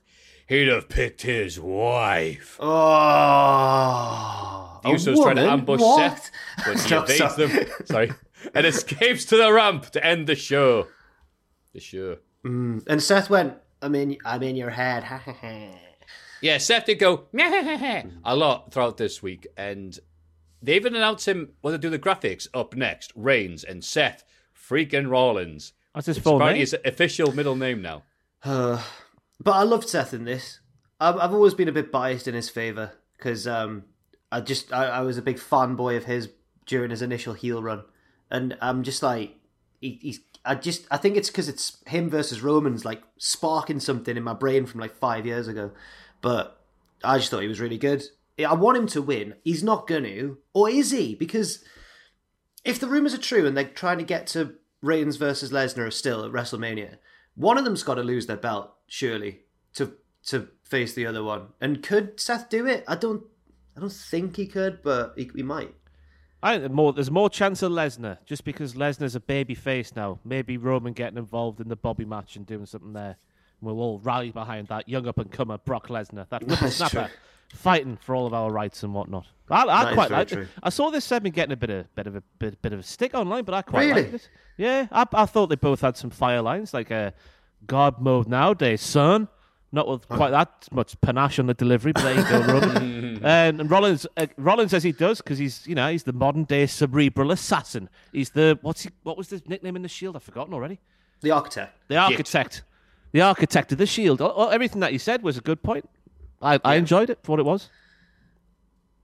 Reigns same, is so was far above everybody on the card now. All I look at Rollins now is just think this is just the dude that he wrestles on the Rumble, who isn't going to win. He's the hardcore Holly to the overall oh! Lesnar. Right. I'm telling you now. I'm gonna get I'm- you, Reigns. You can, you can, you can tell him from me. I would love it if Rollins beats him. I Why? would love it. He's going to go to the Rumble. He's going to get something. Because uh, the history, and to prove you wrong. oh, that's fair enough, mate. I think they've made that much of the history that Reigns is going to win. oh, absolutely. Yeah. Just So Rollins can't say it anymore. I know. You're, you're playing right in their hands, chaps. Uh, by the way, this week, Roman Reigns breaks Brock, Lesnar, ah, Brock Lesnar's record to become the longest reigning WWE Universal Champion in history. Ah. So on Sunday, eh, sorry, uh, then his 54, so, Jesus, 504th day, passing Lesnar's previous record of 503 days from WrestleMania 33 to SummerSlam 2018. It's actually It's more also- impressive because Lesnar was away for a lot of that. Yeah. Uh, WWE's longest world title reign for decades. No champion having passed 504 days since Hogan's first WWF Championship reign between 84 to 85. Well, And it barely feels like he's he's just getting started with it. Again, Very I think good. this is something we put on the social medias this week. Was like, "Are you getting bored of Reigns' Reigns' reign of Universal Champion?" I was like, "Nah, let the guy hold it until someone like Bron Breakker's ready to take it off him." Yeah. that's what I want to see. A new person, Gunther. a new Moving on. whippersnapper. and just imagine that man, and new WWE Universal Champion Gunther. Good to know surname. okay. How could they say that to make it not sound so? What's the word we're looking for here? It's not like a world champion's name, is it? I know you don't have a world. You know what I mean? It's a bit too harsh. Gunther. I think I think if he was originally called Gunther and they'd rebranded him to Walter, we'd all be saying the same thing. Without the without the whole surname controversy and stuff. I maybe, think Walt, Walter's more Walter was Dennis the Menace's little soft rival. but it's Walter though. It's a big difference. Volder reminds me of the villain from The Mask. I was about to say, yeah, that's how I associate the name Walter with. Yeah, like the he looks like him Yeah, the the, the Yeah. one dude that the Masked powers didn't work on. because he was just a tank. Yeah. Yeah. It was never said why. It's just like, well, it's Walter. Mm. Anyway, AEW Rampage. Adam Cole takes on Trent Beretta. They go back and forth, but both sets of allies get into a brawl outside, allowing Cole to hit a low blow and get the win. he's Beretta again. I think. I think Sue needs to have words with him. Go on. He's had a sustained attack put on his neck by Adam Cole, Bebe, and he goes for an avalanche brainbuster. The tactics there are all off, Sue. Sue. Is that what they'll say when, once he beats Gunther? uh, yeah, my takeaway from this was I don't like Trent's hair like this. What? Oh, I think it's a big improvement. Me. No, I don't like. I don't like the Mike Bennett. Eric It takes Young away the mystery, no. Matthew. It takes away the mystery. Like, is he hiding a receding hairline or not? Who knows? I think he's gorgeous, however he looks. Gorgeous man. He's still gorgeous, just not as gorgeous as he used to be. He is gorgeous. Come on. Just get really defensive. of- Okay. Yeah, yes, he is. This is the debate people want to hear. Here, man, he's pure sex on legs, and I'll not hear anything else about it. And I agree with it. I agree with a lot of his opinions on his um, interviews with Chuck Taylor on his podcast. Uh, his opinions on Chuck uh, Taylor. What, what does he say? No, it's just a lot of the things he says. Chuck always goes, "Trent, you're so weird. Like you're such a weird guy." But it's weird stuff that I agree with, and I'm like, "No, oh. Trent's in the right there." Like what? Give us one. Like Chuck, Chuck tries to give him a bit of a hug at one point, and Trent sort of shrinks away from him. And Chuck's like, hates being touched, and Trent's like, "Yeah, I do hate being touched." And I was like, "I understand. I understand that." Yeah, Also, Thursdays are great. yeah. yeah. come, come Thursday. Oh, oh, should we skip to that as well? Bless No. your little cotton socks. Oh, shut About- up! It was Ross. and Some me. people it was both, it was in both this, of us. some people in this Super look at him assuming it was could me. be anybody. Uh, may or may not have fallen for what looked like a suspicious No, looking no, account. hang on, hang on. Hey, that he did well. Whoever the fake Come Tuesday is, to make his account look so similar to the real Come Tuesday that when Jack asked, "Is this the real Come Tuesday?" I immediately went, "Yes, it is." I know, man. I'm like, wow. Because, because one, I remember Ross once to demonstrate how new a lot of these NXT 2.0 superstars were, finding out how many Twitter followers Von Wagner had, and it wasn't that many, but uh, at the time, but also a lot of people tagged us in it, like to the point where I thought this has got to be real then, because why would everyone be, you know? I don't think we were the People wanted it to be real. For it. Yeah. Oh, yeah. of course we did. I, I got so excited I made a bloody picture with our gallery with it tweeted it. I was just like, oh, this was like the coming of age of Come Tuesday, but no, it was some fake ass, fake ass. I'm glad it wasn't the real one. I'm scared. I hate that fake cum. Shawn Spears wins a squash match against Andrew Everett. That's a the popular PWG uh, and Deadlock Pro. He used to be. Cameron Grimes' boy. He did. Former They were tag uh, partners, tag champion, they? yeah.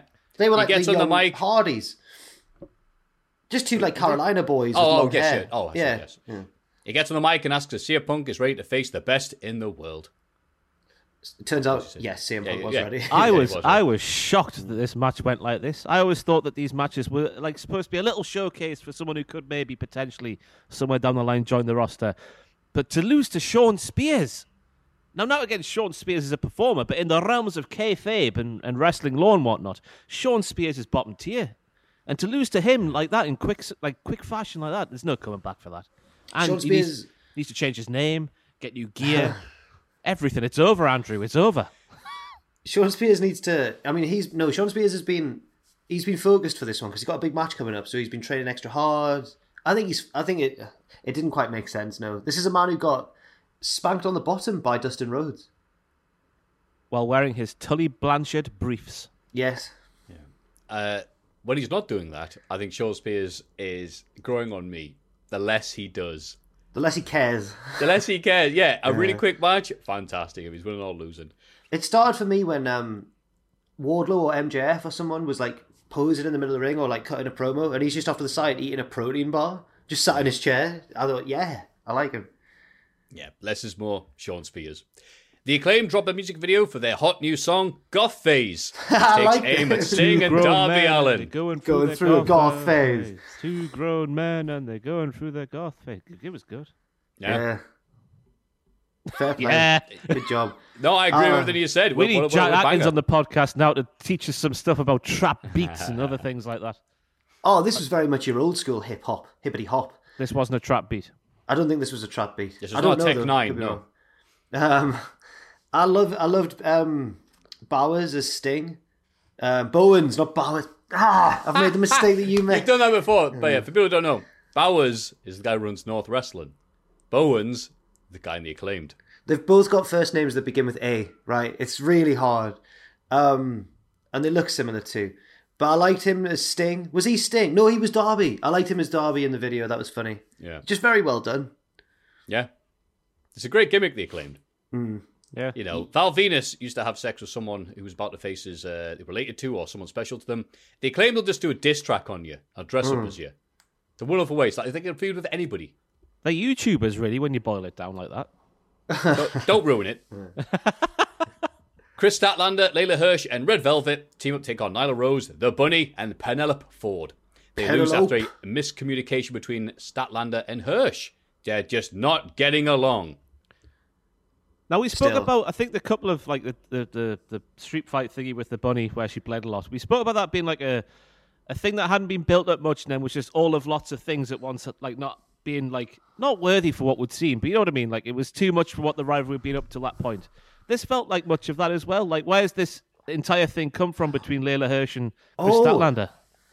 Now, see, I thought you were going to say this is the opposite and that it's been Right. alluded to too much because every week it feels like I write a segment in the notes where it's like Statlander and Hirsch argue backstage, and we never uh, we never dwell on it. I think you might have just ignored it totally, Ross, every time it happens because Fair it, enough. it, it doesn't because it doesn't. It's not an important part of the show. They just have an argument and then it moves on really fast. And I think we've all just been guilty of just not paying enough attention. So now we're like, oh, what's what's this about? But it's been going on for a long time. I would like to apologise for all involved for I think skipping over those I segments. feel like a lot of people watching will be equally as surprised. Yeah. Jay Lethal wants an FTW title match against Ricky Starks, but knows that Starks has to check with Taz first. The referee stopped him from brawling, even though he's right. I've missed my move of the week, lads. I've missed my move of the week. Oh,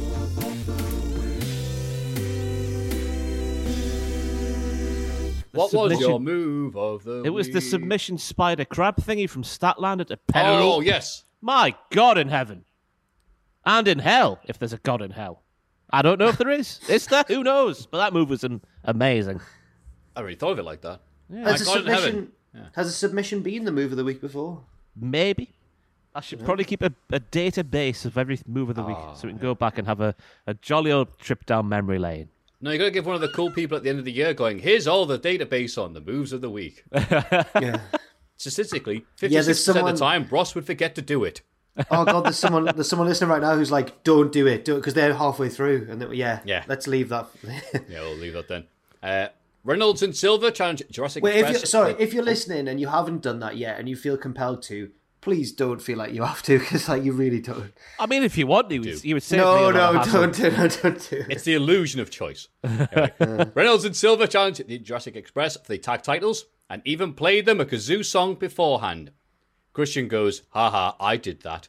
Um, Jurassic Express retain after a good, solid main event. Disappointed in Christian for no selling that. I've got to say. It's miserable, isn't he? Yeah, hey, the old the old Christian would have loved that. That's exactly what he would have liked. Hey guys, come on now. That's one of my all time favorite. One of my all time favorite segments from when I started watching wrestling's when they try and cheer up Triple H with the kazoos. I'll play your theme music. You think you know me? No, that's no. They do. Doesn't he start going? That's not my- my theme. He goes. It's my time. It's my time. It's so good. Uh, Now look what Christian. Chris Benoit's here and he's really angry. Now look what Christian's become. My sweetest friend. Everything. Anyway, that on a kazoo. Why nine inch? Why am I nine inch? The second nine inch nails reference I've made there. I'm like oh, It a good Driver. Because that's was. cash. It was a good, yeah, it was a good match. It, it was. Silver and was. can always be relied upon to bring the goods. There was a one one point of the match where I thought they were going to win it when they did their old combo thing with the German suplex at the end, and then oh, there was a, a Kurt Angle-esque kick out from whoever did had those moves done to them that I've forgotten to write down. I know that, like, it wouldn't have made much sense from a booking perspective because Jurassic Express have only just won the belts. But I would have loved it if Reynolds and Silver had won the tag belts. I think that would have been fantastic. They will do soon, not soon, eventually. Soon. Soon. Soon. You know what else is soon? That was what Zach Gibson. Soon. Soon. Monday Night Raw. That's Oh yes, we're rattling through. We're doing this quicker than I thought. We are. Come on. Becky Lynch opens the show and hypes her Rumble. She says she admires Doudrop for making a name for herself. Oh, wait, she lets someone else make a name for her. Oh. She's interrupted by Doudrop with a new theme, or newish theme, I guess. It's been a while since I paid attention to Doudrop, or Yeah, she's a got an couple of weeks entrance on. Raw, right? Uh, she says she's going to beat Becky at the Rumble.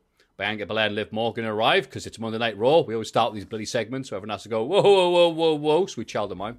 They both announce themselves for the Rumble match, and then Becky and Doudrop team up to face Liv and Belair. Becky has the match won, but then Doudrop breaks the fall drags it to the corner, tags herself in, wins the match herself, and then she attacks Becky afterwards. Can they coexist? no, Oh, no, they um, can't. I've I've convinced myself that something else is going to happen, and that is Doudrop winning the title at the Rumble. Mm. Because right, Becky's like Doudrop's never going to be champion. Well, what did Duree do before Christmas, lads? They trademarked Piper Niven, apparently somewhere. I remember reading it, therefore it's got to be true, and not just a dream I had or something like that. So Wait, wait, Ross, Ross, but what, what side of the wall was Peter Piper Niver on? I've got no idea. Uh, yeah, on the good side. I don't know. Uh, Wait, but- was that was that a giant falling off the building reference when Hogan pushes him off? And he's like, "Did he fall? Which side of the building did he fall off?" oh, it was No, a Gunther but if it made you laugh, I'll say yes. Oh, Gunther. Oh, It's more, bit, yeah, Gunther, the, the thing we talked about for like half got an you. hour. Got you. Just So- the Yeti. The Yeti's debut is always in my head for some reason. And so it should be. Ross, carry on. Piper's going to win and then rename herself Pipe. No, Doudrop's going to win. Then rename. No, halfway through the match. I don't know. I'm just speaking bollocks here, but yeah. because Doudrop can never win the Shut title, up, so she Ross, needs. yeah. She needs. No, I don't get what you're saying. 'cause so she needs to be her old Yeah. self. Yeah. She You're needs to right. bring Doudrop to never win the Old Piper. Yeah.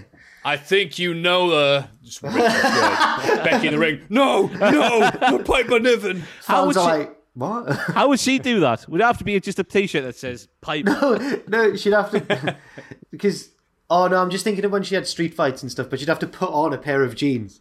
As she's doing, I think you know. I think you know. Hang on. Overhead gear. It's like, yeah, over her Two seconds. She's like, oh no. Kay Lee Ray makes a shock appearance. She just goes bonk on the head. I think you remember her, don't you? Oh dear me. Kay Lee Ray goes, I think you know. Oh, they didn't change my name yet. All right, well, it's, it's me. yeah. Yeah, people were like, haha, the, ter- the finish looked terrible. I'm like, no, I thought the finish looked exactly what it was supposed to look like. She was in the middle of a frenzy. Uh, Hmm. She was losing her head and forgot what she was supposed to do. I thought it was fine. I think Yeah. so as well. I think, yeah. I don't like. the- Obsessed with trying to better Becky that she's forgetting how wrestling works. I think it was fine. And it looked I- gnarly as out. I don't like the um. I didn't like the setup of the match. Like, why would they want to team together? But the, the action was good. Yes. Edge and Beth are backstage wishing, wishing Reggie good luck for his match against Omos. Damian Priest shows up and asks Edge for advice in the Rumble. Uh-huh. Beth receives word that Maryse wants to see her in the ring later, but Edge is suspicious. They leave, but Kevin Owens arrives and says he wants a good, clean match with Priest later. It's the Brucey P special, where a lot's happening, but nothing's happening. Keep that about we Dam- saw- keep that Damien side of you locked up. Keep it keep it away. We saw two cool dudes like Edge and Damian Priest being really cool. Y'all think they were really cool? Like, hey man, yeah, man, Yeah, that, that's what Damian Priest has done for the last year. Pe- people much cooler and higher up than him have gone, hey, hey, hey, Damien. Hey, You're he goes. He goes to looking nice. nightclubs. He goes to nightclubs and shags folk. He is cool. That's what Damian Priest is. Yeah, and Edge went, wow, I hear you're a top tier shagger. That's started cheering him. It was Here's my, when- my here's my crowd, son. I'm a married man now. It was funny when um when he was in the hot tub that time after he won the the uh, North American title. Was it? That was Yeah. good. But since then, has he has he been as much of a top shagger, or has he been? No. Has An he lost angry the ability to shag? Maybe, maybe he Oh has. my god. Because women want the priest side of him, but then can't take the Damien. Yeah, hey, maybe yeah. that's where that's come from. Just the lack of intercourse. because he's so a angry. furious rage. Owens heads to the ring because it's time for the Kevin Owens show with special guest Seth Rollins. Seth says that when he beats Roman, he's going to stay on Raw as Universal Champion. Owens Oh announces yeah, that he's not. be He's not beating him. He's not beating him. Yeah, there we go. Oh, thanks, no, no, thanks wait. for that. Does that make it more likely? Because Lesnar, he'll be on Smack Smacky down. He's a free agent still. Brocky Lesnar, Ah, he is. Yeah, Yeah. true. just like Cody Rhodes. Oh. David Priest interrupts and insults both of them. He has his match with Owens, but Kev wins after faking a leg injury after five minutes. Yep. I thought it was interesting that Priest said nobody believes Rollins can beat Reigns. Yeah. It's like I he's been- do. not been watching wrestling over the past few years to see that every time Rollins faces Reigns, he beats him. Marvelous. I believe. I don't. Was that reference from somewhere else apart from Trish Stratus? Marvelous. Oh, I don't know. You look marvelous, which is French for marvelous. It's probably from something. Probably like a Bette Midler thing. I don't know. Bette Marvelous. Edith Piaf, one of them old diva ladies. Beatrix Potter. yeah, Beatrix Potter. Yeah. Jemima Puddle Duck said it. She looked marvelous. It's time for Otis's graduation ceremony from Alpha Academy. Now that the tag champs. oh, sorry, lads. i Oh, this God, was the right. first time Damian Priest has lost a match via pinfall or submission since he lost to Karrion Kross on New Year's Evil. wow. Wow. He's only ever lost matches since then via DQ when a Damien comes out because he hasn't had sexual intercourse for a while. And that's weird because that would indicate that like they're not as invested in pushing him anymore. But he was backstage asking Edge for advice, and that seems to indicate that they are still interested in pushing him. I don't know which. I don't know what's going on. Yeah. Huh. Sorry to derail. I thought it was an interesting thing to bring No, up. well done for How long point- it's paying been. attention. I don't usually pay attention to that type of thing, but yeah, because Priest has just been uh, Bad Bunny's mate. So Oh, now he's angry. maybe that's it. They found out the answer. Are you going to get Bad Bunny for WrestleMania this year? No. Hmm. Cool. Guess who's losing? So Otis graduates. Uh, Chad has a lovely speech about how far Otis has come and gives him a diploma. But they're interrupted by Riddle, who's wearing a hat and gown. He wants a rematch, and Gable says, Do you even know what a rematch is? And that is like, Bro, is that when you relight your weed cigarette? Ah. Uh-huh. Imagine if he literally said it like that. And Gable your says ja- he'll your one. jazz cigarette. But only if RK Bro can pass Alpha Academy's mental challenge next week. Orton blindsides Gable with an RKO while Riddle takes care of Otis. Mm-hmm. Can we just get to the point where the bit where they always do these bits where Riddle has asked something really complicated and knows the answer to it. And they all go, Whoa, Oh, he's yeah, not this- dumb. That's it, isn't it? The stupid one's going to know about like calculus or something. Yeah. I think we're on a knife edge here, lads, because Otis obviously looked very nervous and shifty when he mentioned the old intellectual challenge thing. Or maybe Otis is the one who's going to be able to. Well, I don't know. No, yeah. He was like, "Oh no!" But this this uh. segment was all about. I thought Chad was on fire during this segment. Just the mm. things he was saying. Don't boot education, everybody. That's gross. Oh, he was so good. yeah, He Chad's brought the great. shoosh back after a few years. It's been a little while since he did that. This is from back in the times when he was giving Jason Jordan some personality, wasn't it? I really think God, he's like that. Aye. he's he's great at doing the um like the the Kurt Angle not afraid to be a dork thing. Yeah. Yeah. It's kind. It's I'm kind. So he- hard in real life. I'll I'll look as silly as I want to. Doesn't matter. He literally fainted as well when Randy accepted. Like if you see him on the ramp going down. It's it's fantastic. Uh, Yeah. Now highlight of Raw, Alpha Academy right now for me. Go on, Chad. they're gonna lose the belts back to them. I'm worried. Nah. Okay. Well, yeah, they will, but you know. Okay. Until then, it'll be gravy. Uh, Vince McMahon is backstage watching. Oh God, watching Austin Oh my recent god, this segment. Oh my Finn god. Balor. Theory points out that he beat Balor afterwards. Beat him like up. half a victory. Vince disagrees and books a rematch tonight, and says that if Theory loses, he'll break every bone in his body. It says here, Vince is seventy six, and send a photo to Theory's mum. What on earth? It says here. What was um the quote that WWE as a company said about the women in AEW? Uh, was it self mutilation? And Yeah. that happened this week. Where Yeah, Vince well- Yeah, he said could hear what he gonna- was saying, so it was all right. He's going to take. I'm not going to bother doing that anymore. He take, he's going to take an employee, render him down to nothing more than was it teeth and flesh or something like that, and then take a picture of his pile of whatever and send it to Oh, his mom. it was like something co- like the main villain of Conan the Barbarian story would say.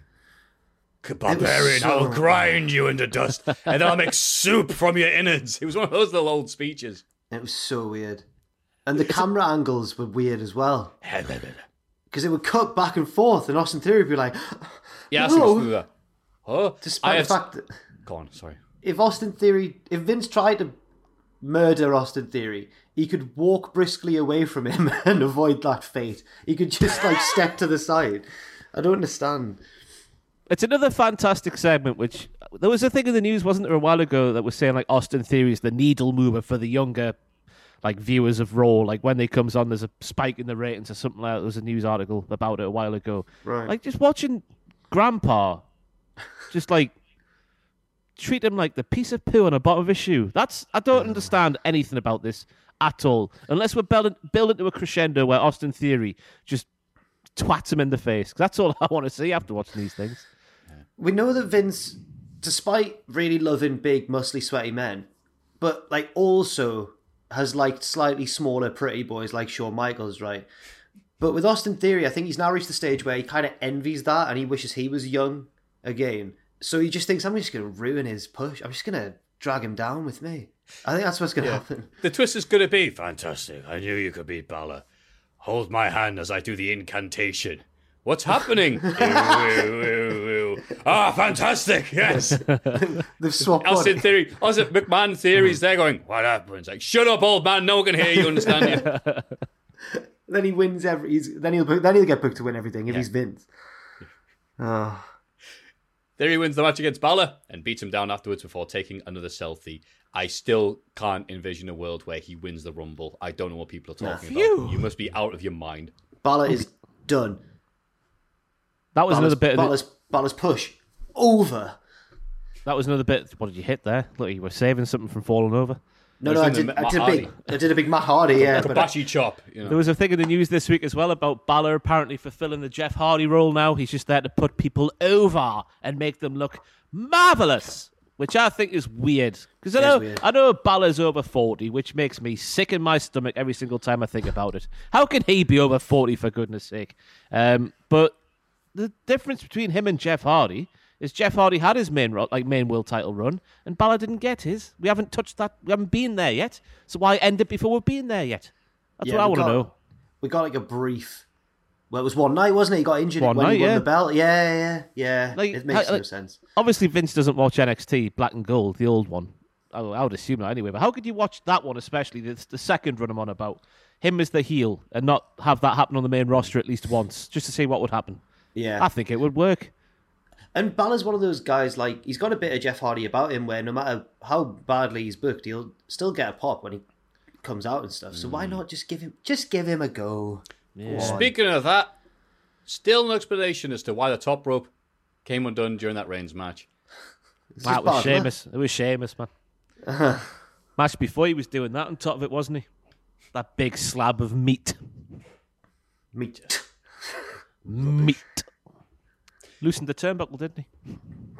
We're all set for Rhea Ripley versus Nikki ASH, but they're interrupted by Carmella and Queen Zelina, who talk trash to both of them. Nikki takes advantage of the distraction and rams Ripley into the ring steps. The referee waves off the match. Right. Just give us the match. Just give us that match. Just give us that match. I feel bad when things like this happen on Raw, SmackDown, or AEW or Rampage because people tune into this podcast to listen to us say things about the wrestling. But I have literally nothing to say about this. I I was watching this and just had no thoughts. No, My- th- no thoughts about anything. my, my my best guess is that they're delaying that match so that it's on the Rumble show, but I have no idea. I don't know. I'll, I'll say this: the slightly deluded uh, Nikki Ash thing, and I'm going, it's okay.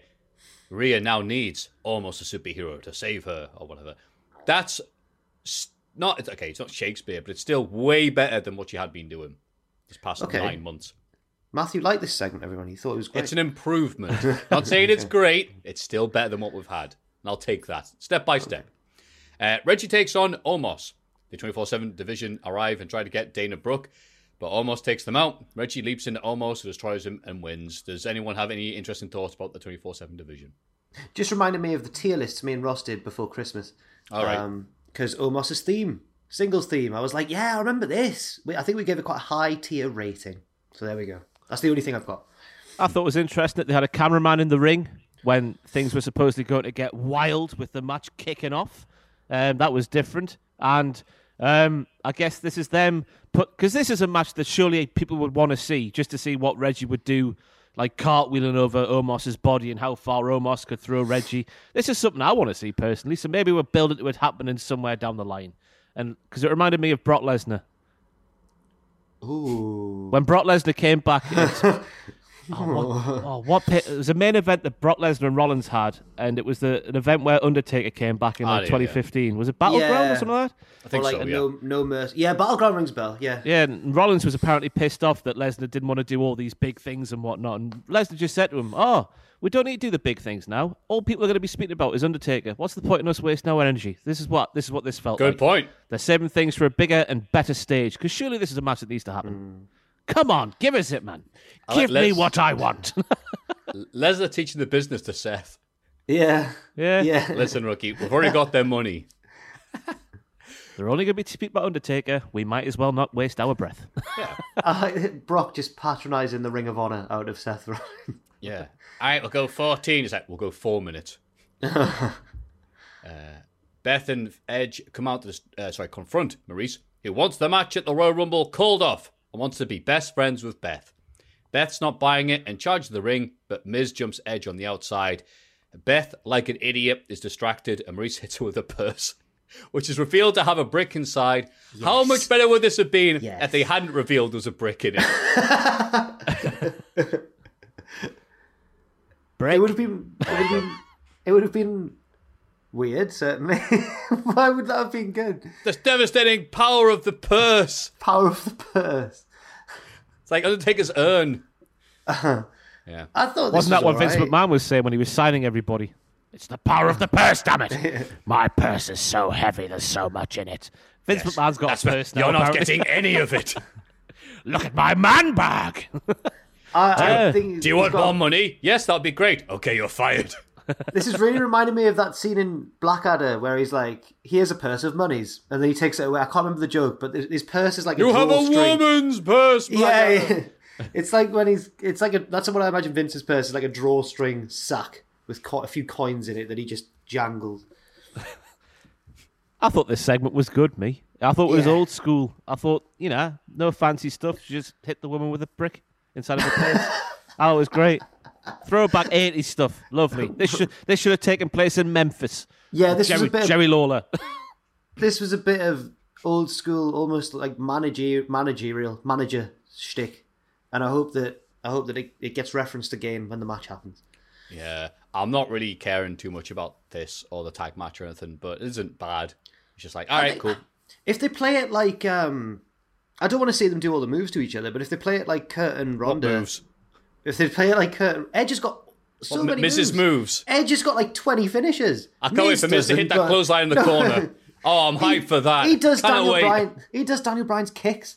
Um, Kind of. I if they play it like Triple H and Steph versus Kurt Angle and Ronda, where you want Edge and Beth Phoenix to get their hands on them, and it takes a little while, and then they destroy them, then I'll be happy Yeah. with it. I If it's a. Miz match, it'll be fine. If try and do it like Edge, it's like, no. yeah, please let Miz. Yeah, yeah. Do you reckon this is going to carry on till WrestleMania? Like the Miz and Maryse will weasel way out at the Rumble, and then they'll go have another one at WrestleMania. No. No, do it in the Mixed. Rumble, have something else. A mixed tag cage match. A mixed tag Lions Den. a mixed tag hog pen match. I'm just speaking some fantasy fiction. There'll here, be no? male pigs and female pigs. They could they could have because I'm guessing that Edge and Beth will win unless the heels win and then it does set up a WrestleMania. But could they have? There's still time to have Edge like start a whole new feud before Mania, so he could just be wrestling someone else there. I'm assuming he is wrestling at Mania, but What other couples are there? Who else could get involved? um, Mansoor and Cesaro. do you remember when Ry- do you remember when Rhino debuted for Impact again, but he wasn't out of his contract, so he had to be totally covered. You couldn't see who it was, but it, he was the shape of Rhino, so you were like, "That's Rhino." Could Brie Bella bring back a mysterious body-suited greatest wrestler of all time just to be in her corner? What was the French? Why French? would Cody Rhodes be there? What was the French character Daniel Bryan portrayed back in the day on Southpaw? Oh, man, Have him appear with Brie Bella. this is my new French boyfriend. Whatever his name is, I've forgotten. I was about to say Gargano and Candice, but they are having a baby. Um, Maybe and- there are no more. Yeah, maybe there's no more couples. There's got to be Cora Jade and Blake Christian. Although I Oh, think Corey was- Graves. Corey Corey Graves. Graves. Cora Jade Oh, and, because he's and retired. Corey Graves. Retired. He's uh, Yeah, Corey Graves and Carmella. Oh, of course. Ah. There's a couple. Oof. Natalya and Tyson Kidd. Ah, well, uh, Are you reading that guy's YouTube channel again, Ross? Wrestlers you didn't know who were in a relationship. Anyway. Did you know Profit- that Roman Reigns got Becky Lynch pregnant? oh, Rollins. And... There it is. You didn't know that Rollins and Becky Rollins and Lynch Be- are in a Rollins and relationship. Be- no, that, that's wow, the, has Ross just revealed that to you for the first that- time? no, no, man, that's that's the Edge and Beth Phoenix's. Life is full of what ifs. Some awesome, like what if AI could fold your laundry? And some, well, less awesome, like what if you have unexpected medical costs? United Healthcare can help get you covered with Health Protector Guard fixed indemnity insurance plans. They supplement your primary plan to help you manage out of pocket costs. No deductibles, no enrollment periods, and especially no more what ifs. Visit uh1.com to find the Health Protector Guard plan for you. This is Paige, the co-host of Giggly Squad, and I want to tell you about a company that I've been loving, Olive and June. Olive and June gives you everything that you need for a salon quality manicure in one box. And if you break it down, it really comes out to $2 a manicure, which is absolutely insane. It's also so easy to get salon worthy nails at home with Olive and June. The difference between how your nails used to look when you did them yourself and now with the Mani system is a complete game changer. The best thing about Olive and June too is it's a quick dry. Dries in about one minute, lasts for five days, and full coverage in up to one to two coats. Visit oliveandjune.com slash perfectmani20 for 20% off your first system. That's oliveandjune.com slash perfectmani20 for 20% off your first system. Quality sleep is essential. That's why the Sleep Number Smart Bed is designed for your ever evolving sleep needs. Need a bed that's firmer or softer on either side? Helps you sleep at a comfortable temperature? Sleep Number Smart Beds let you individualize your comfort so you sleep better together. JD Power ranks Sleep Number number 1 in customer satisfaction with mattresses purchased in-store. And now, save 50% on the Sleep Number limited edition Smart Bed for a limited time. For JD Power 2023 award information, visit jdpower.com/awards. Only at a Sleep Number store or sleepnumber.com. feud. Oh, I hope not. No, Well, it could be. We've missed the most obvious ones. we have. It's Never great. mind. The Street Profits and Mysterios team up to ga- take, uh, take on Apollo Crews, Commander Azeez, and those dirty, dirty dogs. Oh, the good guys win, and the Mysterios throw the Street Profits over the top rope as they celebrate. Rey then throws out Dominic. Ooh. How bloody long has this feud been going on? Oh, sorry, not feud, but like been bubbling under, teasing. Hey, they've just they're just very forgiving. They've both got really long fuses, the Mysterios. Rey can't. Because he's a very small man. I thought this was weird at the start when they both said they're going to eliminate 29 other men, even though they're Yeah. both in the Rumble. Therefore, one of them is planning to eliminate the other. Hmm. Who could it be? No, they know that the one of them, at least one time in that match, someone's going to pretend to be eliminated. So they're just making sure. Do you think do you think Dom will get his own back and eliminate Rey from the Rumble? No, this. I was swear just I've so already seen that. Has that already happened at the Rumble? Um, I- I I, can't think it remember has. I remember Reigns eliminating Rollins and then doing the whole Sorry dude. Yep. Yeah. Oh well. Can't remember. It was. A, Oh my god, and then Rey, if Dom does like break the team up, can team with his new partner, Von Wagner, and they can be Ray Von. Come on. Shabba. Uh, Alexa Reach for the Bliss. lasers. Uh, put your hands in at all times, or you will die. yeah. Sit down. Alexa Bliss is still in therapy. She plays a word association game, and the word imaginary makes her angry. oh man. The therapist leaves, and she calms down. Yeah, the awesome big end of the segment. segment was calm down. Oh, I hate this. What a what a pillock that therapist is. Hey, why would you say it that word in front of her? Eh? Of all the people to say that word in front of, and all her answers and all her answers before that were Lily. So what's Exactly. he doing? Oh, idiot, stupid man. Do you remember the Macho Man Slim Jim advert where it's him and uh, he's got the straight jacket on? He keeps on showing um, Rorschach test. He goes Slim Jim, Slim Jim, Slim Jim, and he rips his straight jacket. Slim Jim. That's all I thought was watching this uh, wonderful, well thought out segment. therapist, by the way, suffers from the same affliction as every doctor, lawyer, translator, or whoever in WWE. Is in that he looks so much like a wrestler that in normal clothes he looks like a porn star. he just does. Yes, it's the tattooed, tanned therapist. Wow, good. With good just job the right Ray, amount pal. of stubble to look super attractive. Yeah. Up next week, he pulls his finger out his arse, and we just get to Alexa's new gimmick before before too long. I don't know. is how it going to be? Is it just, just going to be the same gimmick? That's the impression I'm getting. I would assume that if he was a good therapist, maybe she would change. You know. Oh, lads, once he changes her name, he goes, Yeah, you're right, I need to change. My new name is Piper Niven. Doudrop's like, No, you guys tricked me. LA Pipe. What's the German equivalent of the for Oh no, Doudrop Oh, would have to no, be LA okay. Pipe. Yeah. Go on. What's the German equivalent? of uh, Gunther for a lady? Gertrude. Guntilda? I don't know. Gunt- Oh, Seth Rollins, what are you doing here? yeah. Bit of Banjo Kazooie for the lads. Listen. And the main event, Seth Rollins faces Bobby Lashley. It ends via DQ as Cedric Alexander and Shelton Benjamin, aka the artist formerly known as the Hurt Business, attack Lashley.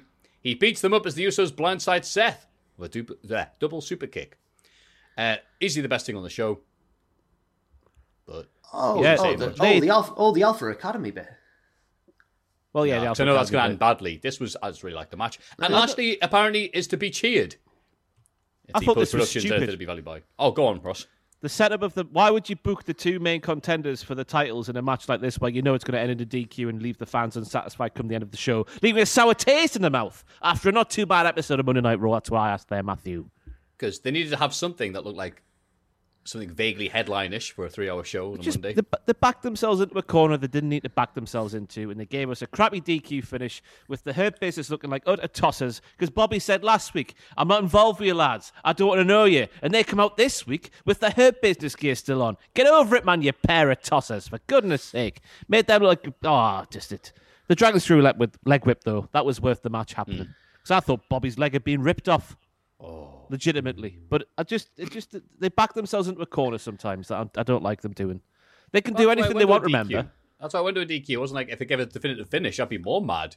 It's like, Yeah, but they they gave don't have to match do- away with a proper But they didn't finish have to, on they Raw. didn't have, They don't have they to didn't do have it, the though. match in the first place. Yeah, yeah, they have to have yeah. some. They have to have some main event resembling match. Yeah, but it doesn't We have have to to be be reminded that Lashley. I think this served a lot of purposes. Lashley's getting cheered, just taking on that fanny Seth Rollins. So yeah, But we don't yeah. want Lashley to get cheered because he's taking on Brock Lesnar, who's Too cool late. now. Oh, right. I don't know why that is, but it's happening. Lashley's cheered. Uh, Rollins still gets to do his feud with the Usos and uh, Roman Reigns. So that'll happen on SmackDown. And then Lashley has something to do until Rumble, which is sorting out those ungrateful gets. Cedric Alexander and Shelton Benjamin. I thought he's, kicked he's all already got something Fair there, enough. Matthew. It's Brock Lesnar. He's until Brock the Lesnar. Rumble. That's in two weeks' time. What about next week? Yeah, but we're posturing next week, aren't we? It's Next week's a standoff. weigh-in. It's the weigh-in. The way He'll beat them the up, one. then he'll weigh in. He's Lashley. He can do two things. two paychecks. I thought this was As he's getting unnecessarily weighed, he's convoluted. leathering both of them. Hang on. The scale reads five hundred pounds for Bobby Lashley as he has them on his shoulders doing torture racks and whatnot. But Lashley, you don't usually. Yeah, but I've been carrying these two for six months. Crowd goes, oh. way. Bing, bing, bing, bing, bing, bing. And you know what? What we just said was more interesting than the following program, known as NXT 2.0. Yes, yes. This was a bad one. right. This was a bad NXT. This Not was the- a not the- not bad, the- bad one. I thought this was great. Not necessarily. Yeah. oh, the wrestling- opening bit. The opening bit. LA in-ring- Knight arrives to open the show and tells other roster members to watch out for him kicking Grayson Waller's ass. The pop for him was awesome. Everyone going, wow, look, guys, it's LA Knight. I thought, Like, honestly, where? right? Like, oh, so that was a, a good opening bit from The Rock. He heads the ring and calls out Vol- uh, Waller. No, you got that wrong. Who turns up with a restraining order against Knight. Knight says he know he knows some he knows somebody Wall- Waller doesn't have a restraining order against. Oof, that was a sentence. And Dexter Lumis comes out from under the ring. Knight says he can choose to drop the restraining order or face Lumis. That opening bit with LA Knight walking through the backstage area from his Corvette to the ring had me believing that was Elvis. We're in the presence of Elvis. The way he goes, hit my music, man. And then the music, oh, I wish I was a sweet little chickadee, me. Easy for me to say. But I'm not. I'm a, I'm a fella. Someone runs on and puts a cape on him. He's, oh, what a guy. I like the promo as well. Get him on the you main roster, for goodness sake. What's he doing wasting his time in NXT 2.0? oh? The Kavorka is too much for NXT 2.0. And all the sweet little chickadees. Wait, I feel like because remember Wrestling Media Con? He was just walking about, and we took him for granted. We didn't say hi to him. We didn't go and introduce ourselves to Eli Drake. But now, oh, imagine Oh, being in the presence. Be screaming, looking for an autograph. It'd be like. And I think that was Beatlemania. 2018, right? That was 2018. He'd already won the t- the Impact title, I think. I but he was Eli Drake then. Just told, told him. I know he Yeah, did the because he was same. on. Um, which company was it? who Was doing it? Who's wrestling for? Wasn't Impact, was it? What do you mean? Oh, this Impact were there. Jeff Oh. Jarrett was there, running about. Oh, oh yeah, right. yeah, Oh, yeah, of course it was. yeah. There was a there was a couple of promotions he did. I think Rev Pro That's did the other one. Yeah. I forget Impact with. That's how bad it was. I remember Rev Pro being there. I remember the It wasn't a bad show. UK show, but uh, I like. Oh yeah, and Impact were there. So we had weird, the we had the Super Jacob. I got really drunk. Yeah, yeah, it was great. and one of my favourite uh, Austrian wrestlers, who I forget the name of, was there. With his friend Timothy Thatcher. Let's move on. After a break, we learn that Grayson has chosen to face Lumis. He wins after Dexter is attacked on the outside by a big, beardy man in a suit. Waller says it's his insurance policy. Who's this guy? It's Veer's partner. Is it? Ah, It's Mr. Okay. Sp- Mr. Spoiler Man. From... I was going to say, that's how we know him. Oh, it's the spoiler. yeah. that, Okay. that should be his name. The Spoiler. That would be a good name, actually. so it's so it's Veer's partner before Shanky Yes. was on the Yeah. scene. Got you. I thought he was gone. The one who spoiled the Keith Lee title win. Yeah. Oh, fair play to him. He's back. Yeah. Okay. They didn't give him a name on the show, did they? No. Not on this one. No. but he No, will be the known insurance as the, policy the would be a good name, though, actually, for a dude. The insurance policy. Yeah, hi, I'm the insurance Yeah. policy. Hmm. And here are your terms of. yeah, yeah. Please read these teasers. You have to sign. Oh, that'd be great. It comes before a out match. to the jobber. All right, sign here. Here. All right. You have Yeah, a witness. that The referee's like, I'll be a witness. Signs it and it gets battered. if it's life oh. insurance, Oh. though, and he dismantles them, wouldn't the jobber get the payout there from him? He would just be bankrupt all the Oh. time. Oh, yeah. You're right. It's fallen apart like cheap toilet paper. We'll move on now. Apart from everything, that was a great idea.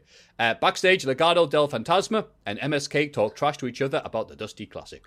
In the ring, the Creed brothers beat Josh Briggs and Brooks Sorry, Jensen. can I to just say progress this- to the semi-finals. Oh, go on. They do. Sorry, the Creed brothers do progress. Can I just say, when they had that backstage thing with Legado del Fantasma and MSK, I would have put my everything on those two winning their respective matches and meeting each other in the next round. And that didn't happen. And I could not. I was shocked. I couldn't believe it at all. I It's thought it was weird obvious. so far. Go on. Did Because you? Leg- Legado were taking their place in the next round for granted Therefore, I was thinking them being heels, they're going to get egg on their faces. Fair enough. Fair enough. But the, my main takeaway from that one, because after I think it was after that segment they ran through all the brackets and we learned all the teams. The the partner of Andre Chase, let me read this out, is called Bodhi Hayward. Is this the big blonde man? Bodie Hayward. I don't know how you pronounce it. B O D H I H A Y W A R D. Like Sin Bodhi? Like Sim- Kizarny? Like Bodie moving off uh, Don't F with Cats. Oh my god. I've never I've Body not watched it moving. yet. Body moving. If imagine Bodie, if Ha- Bodie Hayward. Bodie Hayward. Sin What Bodhi was Sin Bodhi, spelled the same way I think, was Kizarny's indie Yeah. name. Man, I'd Yeah. love it if Kizarny came back. Bodie. to win the- Bodie. I go to win to, the- Andre's you. To win the bloody Sorry. Disusty Classic. I would absolutely love it. Uh, yeah, and then this is my uh, woof woof move of the week, and it was, and I can't believe I'm giving it to, you know, BJ and BJ, but when one of the Creed brothers went down to get uh, go for a single leg, and one of them just kneed him in the face, and his, his mouth guard shot out. I was like, okay, that's a good spot. Yeah. And of course, it was used on these two scruffy gits. So uh, I'm glad the Creed brothers were able to. What recover. about, man? Yeah, they're they're they- horrible, rootin' tootin' shooting in this instance cowboys. And they're Yeah, hot. we- the, we lady, all- the, the ladies love them, you know. We go to the festivals Huh? with the women, and then oh, you're boring, boring. I don't boring. like you like that. I just like you as a friend. I don't We'll get, say we'll get of to the we'll get Twitter. To- We'll get to. We'll Why get is to- that? Oh, yeah, we'll move on. Wait, we'll get Backstage ahead. we go again, where Walter congratulates. Stop it. Congratulates the rest of Imperium on their success so far, but this is only the beginning. Haven't they lost their last match? Or whatever. Anyway, um, we get a vignette for the Singaporean warrior Dante Chen. He reveals that two months ago he sadly lost his father, but now he's back and ready to show what he can do in NXT. It's Yeah, I thought that was nice mean? until we got a really similar. Well, we'll get to it. Uh, yeah, his return match is against Guru Raj, but after that Hmm. little promo and setup, Duke Let him win. Hudson comes Let out him in the win. crowd and attacks both He beats up Chen until the referees pull him away. So yeah, he's just had that emotional vignette. You want him to win, and then Duke Hudson of all people ruins it. Better luck next time. Yeah, I'm here to show my emotion. Hey, to be fair Oh. to him, that is the most emotive we've seen. Uh, what did we used to call him back in the day? Dull Hudson. That was the one. Dull Hudson. That's the most emotive that Dull Hudson has ever been. Stay out of my his- way. That was his middle name. His first name was Incredibly. yeah. The Thanks- charisma thanks, was off the stage, kids, because the, just the way he shouted down that camera and the camera shook as if his words were making the earth shake to its core was incredible. He's still so boring with less. Don't know if I wa- don't know if I wanted a promo a feud between Dante Chen and Duke Hudson. It wasn't on my shopping list. I've got to say. I just thought about like what Wish would his list. catchphrase be? Uh, I like shopping list better. But what would, what would Dull Hudson's like catch? He hasn't got one yet. But is he just gonna look at the camera one day and goes, "Who wants to play poker?" Well, better luck next time. I thought when Ross said Better it, luck I next time. just- That's that's his catchphrase. Yeah. Oh, is it? I just thought it was something. Oh, God, Do you remember those promos? But when he was in No. these, in in Dull's poker room, and he would end the segments by going, "Better luck next time." Yeah, but then he lost a bunch, so he didn't get to say it. That's what I meant. I was because back in the day, I was like, "This man could never ever lose a wrestling match because he'll never be able to use his his, his wonderful catchphrase." But he did. Oh well. Yeah, thanks, thanks, Dull. Uh, backstage, Joe Gacy tells Harland he's not angry that he didn't get the Dusty Classic. He's just disappointed. Oh, that's worse than being angry. Odyssey Jones arrives and says they're full of crap, but Gacy just wishes him well in recovering from his injury and holds the door open for him. Later, Harland attacks Jones in the trainer's room. Yeah, That's not very Get, Joe Gacy of you. we're gonna get a big lads, big match, big meaty men slapping me. Yep. Good. Ready for it. I guess so. Lay it on thick, lads. I'm here for it. It's time. Wonderful. Santos Escobar and Elektra Lopez confront Bron Breakker backstage, but he wants to fight right now. Escobar isn't keen and leaves him alone. For now. They call that foreshadowing. Yeah. Uh, and then Tony D'Angelo heads the ring for Pete Dunne's funeral. Oh, I didn't realize that he was that badly hurt from that one shot. But apparently, Oh, he's, he's not even that here was today. a crowbar, Matthew. Yeah, but did they like? They didn't really emphasize that he's he's done.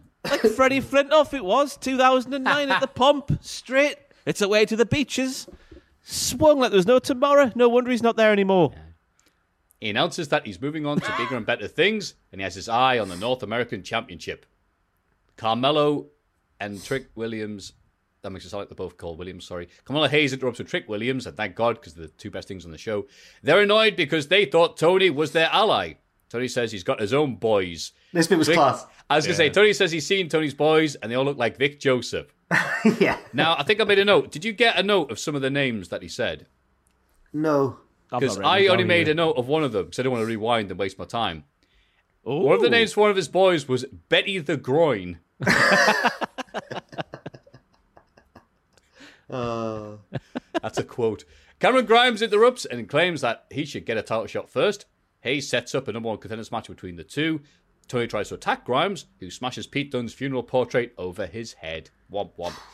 A nice touch there that Pete Dunne's uh, funeral portrait was shrugging. Yeah. Yes.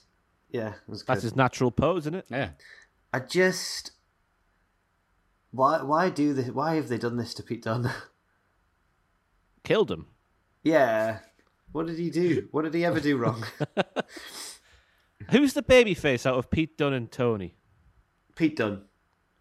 Interesting. Ah, ooh, Is it? ah. I don't I don't know know, who it is at all. That's a good question, actually, yeah.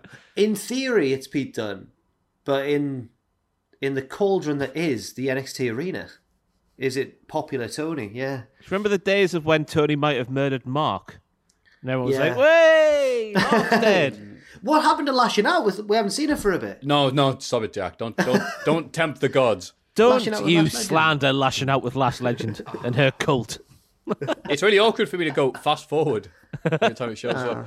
Uh, but yeah, is this the first time that the face has done a funeral segment? He's not the face. He is. Can't This is be- the he crowd can't be cheering the, him. Can't be the face. I've It's never, I've- never in wrestling history. He's the No, guy come on, he's He's, a- dead, and the crowd have gone, "Yay!" He's just he's just a he's just a popular heel like Sandow. Ah. At least he had the coffin lid closed. That was respectful. Good for mm. him. yeah, closed casket. as you say, that's what I would have wanted. the listing of the boys' names that was the highlight of this segment. I think Trick Williams needs to leave Carmelo. I think that that segment proved the Trick just isn't needed when Carmelo's about, which is harsh to say. Harsh but fair there from Pro Evolution Soccer back in the day. I like what Trick brings. Yeah. It just goes yeah at the end of a sentence. No, it does it. Yeah, no, he does. that's not true at all. You. Let- Go watch this segment. That's all he does. Yeah. What, he's what? He's alliterate? No, it's alliteration. No, damn it. What's a word for when you use full stops, and comma? Punctuation. Punctuation. Punctuation, like alliteration, but slightly. Move on, Matthew. You've ruined your point. Uh, Briggs and Jensen are sad about their loss in the locker room. Kayden Carter and Kacy Catanzaro arrive to cheer them up and say they're going for drinks. Wendy Choo appears atop the lockers and says, Hey, Kayden, Brooks likes you. And he gets all shy. The girls walk off. As do I, as I go make myself a sandwich. Watch the rest of the show. Your thoughts there, Jack? I don't know. Painful memories of school. I, I was going to say it's rela- relatable content from when you were like twelve. Yeah. Yeah, but the people sir. watching the show can't remember their 12s. The core audience is 70s. They were born in the twelve.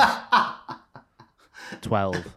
The 12, The tens, but not the one. 10s. I thought Yeah. they called them back in the day. The, The 10s. nineteen tens. I I, don't it, know. I don't know what I think. No. I don't think they've got the. Have they got the the, the charisma to pull off the the bashful, silly cowboy men? No. I was very I- conscious that he was acting. Was what my thought was. I thought they were meant to be big rootin' tootin' we like steak on grills, men.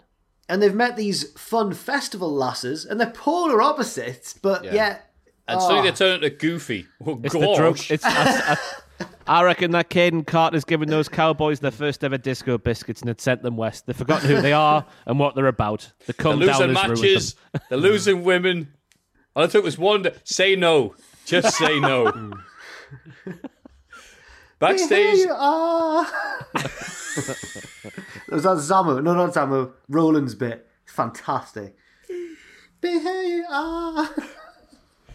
Backstage, Yulisa Leon and Valentina Feroz are interviewed about their chances in the Dusty Classic. Who are these Go- women? I know they've been on NXT before, but who are these I women? don't, I don't know. Dakota Kai turns up and warns them. I remember last week we debated about what she said because we didn't know. Sorry, we clarified. Success ends friendships. Okay. She, they're like, no, it doesn't. She's just shot down completely. She challenges Yulisa to a match and beats her later on the night. She goes after Valentina too, but Yulisa saves her pal. Okay. Okay. The finish Okay. came out of nowhere. I, I saw Dakota taking a right good beating during this matchup, and I was thinking, where the hell's her career going? Because these two lasses, as far as we've seen so far, have just been jobbing out everywhere, haven't they? Just been losing all these matches. And then, uh, sorry, Yulisa was beating her up for a long time, and then literally one move, and then Dakota won. I don't know what this new Dakota Kai is. Is the point I'm making? She's I the same as the prefer- she's the same as the old Dakota Kai, but she goes. Yeah. I want the old, the old Dakota Kai. Yeah. I forget that there's only like three or four different character types for women in WWE. And now Dakota Kai has moved on to she's crazy and evil. That we uh What are the four types, right? Vain, I like Carmella. Vain, I'm so hot. Yeah. Uh, Um. God, I'm crap. No, there's no wait, naive. A bunch of them. Vain, naive, Well, they got, like. Yeah, naive. Crazy. Nick, Nikki Cross and Dana Brooke fall into the naive Yeah. category, don't they? Yeah. Obviously, like bitchy, and Charlotte, there's the fourth one. no, she falls into the bitchy one. Um, and and yeah, Dakota's crossed over from from evil to crazy evil, and yeah, oh, But it was good. It was good to see this segment as well end with the two baby faces running away from the one heel lady. oh, she's crazy. oh dear me. Yep. That we get a happened. Sarai video, and she's suddenly a schoolgirl. Oh my Shit. god. She admits that her first oh, year in Oh God. NXT wasn't what she hoped for, but now she's been back to Japan and found the necklace her grandma gave her. so she's all good now. I'm still the warrior of the sun, but I'm also just Sarai, and that's okay. Bars. like Max Caster. Absolutely fantastic. She's gonna grab it and then like be Shazam, and she'll turn into the cool thing we've seen on the videos or what? activate a trap card or something. I don't know. They've, they've, Bruce has been watching Porn Annie this week. and he stumbled across a certain subgenre, and he's gone, "Whoa, that's a thing, is it? Let's put it on TV." Yeah, as Vince got to clarify that JR once taught him that that is a subgenre. Yeah. Was Oh, it Gail, yeah. Gail Kim who rocked up, and he was like, "What?" Oh, oh, right. I know what you're talking about now. Right. Oh, wait. You're saying Bruce Pritchard's an Italian uh, politician? I don't get that one. What's that story there? Lost in all the news that happened from Gunther to uh, Microsoft buying a lot of game titles was. I'll, I'll be very nice about this. Um, somehow, some way, during Italian politician talk on Zoom, one of them started. I don't. I don't know how. Started streaming so everyone else could see um, Final Fantasy VII hentai. Oh, okay. That's interesting. And I thought, what are you talking about? This is like when people told me that they played the Undertale theme um, to the Pope the other week. It's one of these ridiculous sentences you go on Twitter and goes, oh, that happened. I thought that it was the setup for a pun. So I didn't think the real Italian politician had been. I thought you were going to go like Adam Pornici or something like that. But no. I'm trying to think why did even why did I do why did I do that? You know what? I'll leave. Yeah, you know what? I'll leave your horrible impressions uh, to yourself. It wasn't an impression. People show up. People like your impressions. Sarai's Sarai's grandparent Moving must be a, must have been a teacher, though. Is that what we learned here? Where's that? But why should dress? Why why, why should dress like a schoolgirl? Where's that tie-in? What's that got to do with the? Oh, Are you actually she's- looking for the plot? Hang on, this is ridiculous. Doesn't yes, I sense. am Matthew, because this is still a wrestling show, right? This isn't Uh, just I don't know. two old fellas just throwing things at a board and then, oh, we'll just do that. This is logical storytelling, That's it, sequential in its nature. It's because she's Japanese, isn't it? That's the only reason. It is, and Yeah. yeah. I hope next week she goes back to how she was. We don't ever, speak of it again. I saw people on Twitter commenting on how this kind of got lost because of all the Gunther stuff. So, like, you've introduced two racially insensitive gimmicks in one week, but one of them got buried because of the other one, so they're doing all right. Yeah. Oh. Malik Blade and Edris Enofe, aka the I think it's a no- Jobbers. is it Enofe? I'm not sure how to pronounce it. Enofe, I'm Maybe not sure. Enofe. Yeah. Well, you know, I think it's that's the wrong person about pronouncing names. Ah. Um, and uh, face Wilde and Mendoza, Dusty Classic. Malik and Edris win. That's right. After Santos Escobar is ejected from ringside, and Bron Breakker carries him off. The Bron Breakker distraction. How smooth Should've was known. that when he caught him though on his shoulder? You wouldn't It think he was a fully grown man. It was incredible. Mm, it was. Incroyable. So the Jobbers are two and zero in the Dusty Classic. They're going to the final, aren't they? They're going to win it. They are the Wigan Athletic of the modern day. they will topple Manchester City in the final. Dave Whelan's in the NXT crowd crying. Dave Whelan broke his leg in NXT back in in, the, in the original Dusty Classic. Dusty, Dusty Rhodes broke Dave Whelan's leg. the Dave Whelan Classic. Anyway, uh, Walter faces Roddy Strong in the main event and wins. It's a great match. Oh, no, you, none of you care, do you? Yeah, it's a great match. It is a, The no, it winner is a of great the match. match is Walter. Nine. The, man, the winner of this match is Gunther. Yeah, they were talking about this enough. Imperium attacks Strong, drawing out the Creed brothers for a big show closing brawl. Uh, looking forward to that. Do a six man tag. This was That'd another example, I thought, lads, of NXT 2.0 not knowing its own identity. Because this was so NXT 1.0 up until Gunther Gate happened that I was thinking, what am I watching here? You still don't know what you are, do you? You're trying to change, but you can't. You can't pull yourself away from NXT 1.0 properly, can you? Hmm. Can you? What if they? Surely but surely, What if all they the do sub the- six footers Oh, will get phased out. No, that's what I was saying. Sorry. What if he comes out and does the Kurt Angle 06 promo? I'd like to say my new name is Gunther, ah. and I hope England loses the four. Well, Walter, why are you saying this? The point is this: I can say anything I want, and I'll still get cheered by these eighty-year-old people at home in the crowd. Yay! See, I mentioned it once, but I think I got away with it. I think don't it's think like- that'll happen. well, you started. He goes, "No, I didn't." Because yes, you did. You invaded You NXT. invaded Poland. It's Triple H's giant map of the world. Ah. Uh, I, i- if he's got Lederhosen on next week, that's no, it for me. no, no, no. Hey, stranger things have happened. nine, Such as- nine, nine, Such as Sarai nine, dressing up like a schoolgirl. nine. They should team nine. together. They should team up and face Edge and Beth Phoenix. Gunther and Sarai.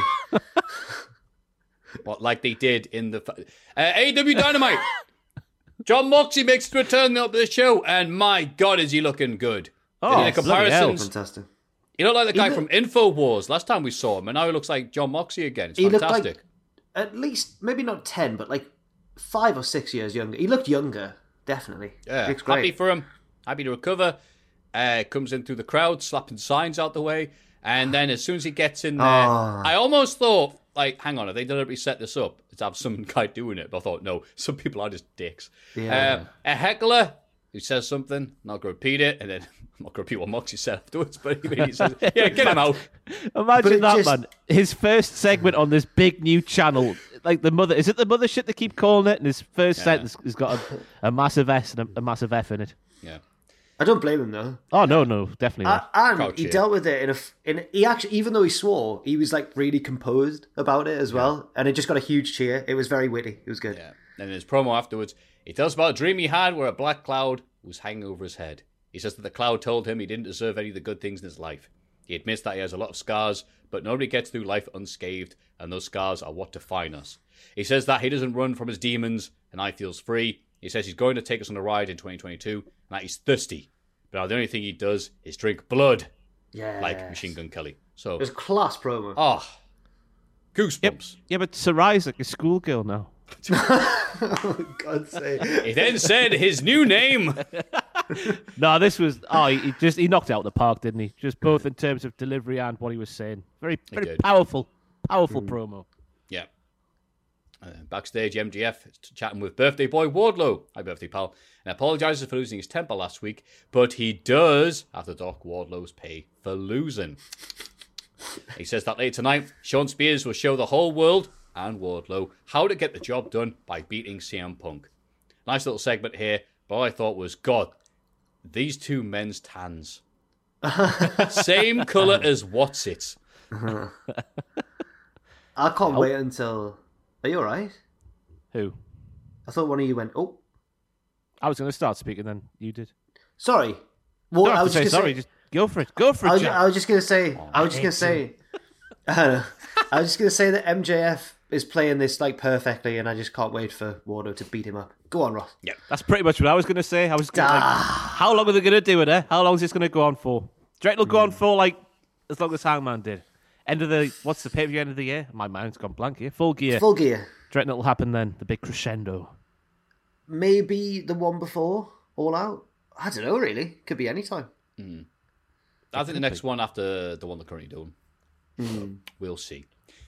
And Adam Cole and Britt Baker team up to face Orange Cassidy and Kris Statlander. Cassidy kicks out of a Panama Sunrise, so Cole tries to put him through the timekeeper's table, but a miscommunication, malfunction at the junction, sends Britt through instead. Cole is enraged and low blows Cassidy behind the referee's back before beating him with the boom. I said on the news I did today at the time of recording anyway that Cole's face uh, before the camera panned back to him in the ring, I knew what his angry face was going to be because I've seen him do it when he loses like an Uno match. Like he just kind of his eyebrows really furrow. Hello, guys. His eyebrows? What? Yeah, we He are. like Cole, Cole's face when Britt goes through the table. He's like, he does like that face, which he does when he loses a game of Uno in the party. It's just his default angry face. Ah. I thought he It did doesn't some. matter. He's got lovely eyebrows. Yeah. I thought he did some really good healing in this matchup, though. But I don't know if that was because he was being good at healing and like he didn't get as loud chants as he normally does and cheers and whatnot. But I don't know if that was because of him or Orange Cassidy. Because this match for me, the the magic of Gar- Orange Cassidy was re re regained. I had a brain fart halfway through that sentence there. couple of instances. No, no one agree. That's No, I move on. do. Whoa, No, you no, give wait, a no, wait, millisecond to say something there. Yeah, hang on you there, Ross. Ross? No, hang on. You agree, hang on. disagree? Oh, okay, fine. No, there was just blank emotions. Normally you go like, yeah, yeah. No, you're joking. You did that to me just a second ago for like twice as long. I can't. I hate Zoom, so I hate it so much. Um, No, I agree, Ross. Uh, yeah, Orange Cassidy has just been some dude for a while, but now we're getting a proper feud again. Now it feels like the Orange Cassidy of old. It's Orange Yeah. with pulp. His low, fi- it- low flying offense, a particular highlight. Yes, and I think that um, I think that the match was there was a lot more in the match, like a lot more fun spots and stuff than what I wrote in the notes. It's definitely one. It's definitely one to check out. You know what slightly got me going though? Was the lasses doing the moves on the men, right? I'm going to bring up this debate once again. I think in intergender professional wrestling matches involving trained professional wrestlers on a professional wrestling show inside a professional wrestling ring, a man should be able to do a professional wrestling choreographed move to a lady, and we shouldn't be feeling any sort of repercussions for that happening. How many murders took place after Baron Corbin did an end of days to Becky Lynch? I ask you. I'm speaking like Boris Johnson now. Very Boris Johnson, me that. He's been on TV a lot. He has, and he's Oh. still there. Get him Yeah. out. But that's uh, anyway. I don't know if we want to go fully into that discussion again, but that was just sort of bubbling away under my surface, so to speak, Mm. during this matchup there. Because we had Britt doing curb stunts to Orange Cassidy at points during the match. Uh, I'm sure something else happened with Kris Statlander and Adam Cole. And I was thinking, why not? Why not just do a suplex on a lady? What's you know? What's the harm in Yeah, that I setting? agree. In that setting. Yeah, I, I agree. Well, as long as it's not, what's the word? Like egregious, I suppose. As long as it's all right. You As kind of have them. You board. kind of have them physically going bosh in the face. I understand where the line needs to be drawn, like, but like you know, doing a, a fun move, a fun move, a devastating Hurricane Rana. you know what I mean? Yeah, yeah, yeah. yeah. A really good snapmare. Yeah, I get you. Yeah.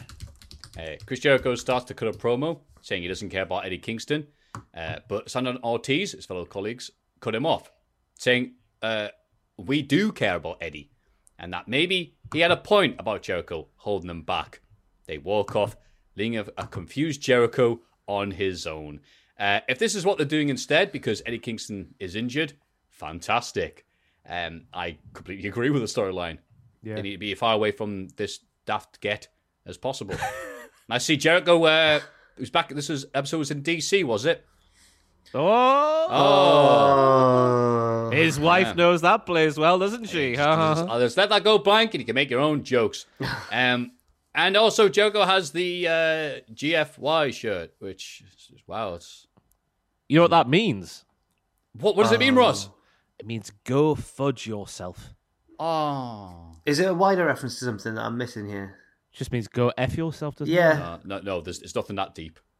Oh right. uh, It's just- that's it. What do you Oh. guys? Think? What do you think, Jack? You know LAX, not proud and powerful. yeah, uh, good. T- um, I I just agree with what you said. Basically, like I'd like to see them have a spotlight on them again, and I think the best way to do that is to distance them from Jericho for a bit. So I don't really have anything to add there. I just agree. That, that's Bit let's by bit, his empire is crumbling down, and I'm all here for it. Sami's pied him off, or away doing his own thing. Now these two in the process of pieing him off, then it'll just be Jake left. Yeah. What will Jake do? Probably stand there looking gormless. Yeah. Got to put out tour and make money. Uh, CM Punk instantly beats Shawn Spears with the go to sleep. MJF tries to blindside Punk afterwards, but gets caught and runs away. Uh, yeah, they gave a little video package for Shawn Spears. He's the chairman, he's this, he's the daddy, he's the chips, he's everything. And uh, was all set up so perfectly for a really quick squash here. Yep, did everything they needed to do. Still liking this feud. What, you, what say you, Ross? Uh, I just need to echo what I said earlier. I Just feel sorry for Andrew Everett, who is the guy who lost to Shawn Spears in just about the same amount of time as Punk beat Spears. Cassie Lee wasn't happy about it either on the Twitter machine, saying this is bull poo. Poo emojis, four of them, I believe. Oh, it's a severe one. That's a lot of poo. That's what I did out there. I blocked the I blocked the toilet today, Jack. Upstairs Thanks for the updating me in the office. I just thought, just, yeah, just just you in. I'm, I'm assuming. yeah, it's just me here. Yeah, that's why Oh, I'm out here not- speaking. it's But uh, yeah, block the Oh, I toilet. can't blame anybody else. Shocking. No. Well, you it's didn't- happened. It's, it's happened a could've fair just- few times, hasn't it? I've definitely blocked it before in the Oh, yeah. past. But when you're in on your own, then you know it's not as you didn't need to tell us. It could have been your secret forever. Oh no, as Jon Moxley said at the start of AEW, there's nothing better than bearing your soul in front of the world. I am who I am, and I blocked the office toilet today and rectified my own error by filling the bowl with fairy liquid and some boiling hot water, which slides it all away. Works did every take? A, time. did it take a Very long liquid in the toilet. Well, aye, slides it all away, Um, Matthew. I've never heard of that before. Very liquid. The thing is, apparently that doesn't work as well if it's toilet paper that's causing the blockage, which is what when I blocked it, that was my. I don't know what to do in that situation. Oh my goodness! What else do you think was blocking it? Fecal matter. Don't answer that. Oh. Goodness me, that's never happened before. Yeah, it was toilet paper that was blocking it, and it went Yeah, away. yeah. yeah. What? It took me so long that time. I cou- I couldn't believe Do people how long block it the me. toilet with the fecal matter? That I don't know. fit- I don't know. Whoa. Is it always, is it always toilet paper? Okay. It's always toilet paper with me. Yeah, when you, you put a bit too much in and Yeah. underestimate the underestimate the power of the flush. That's almost an, an achievement, really, at that point, isn't it? I know. I don't know. I've only ever blocked it with toilet paper, so thanks. Oh, anyway. my dad one time, um, they have any toilet paper, so he went, "Oh Where's no, this going? what have got?" Uh, he went and got some Bounty, and uh, not realizing it's the so- the strongest soaker upper, and just a bit of that. I went, "Great!" I thought you meant a the toilet- bar about. Oh God! Get the celebrations. oh Tim. no! he went, "I hate coconut."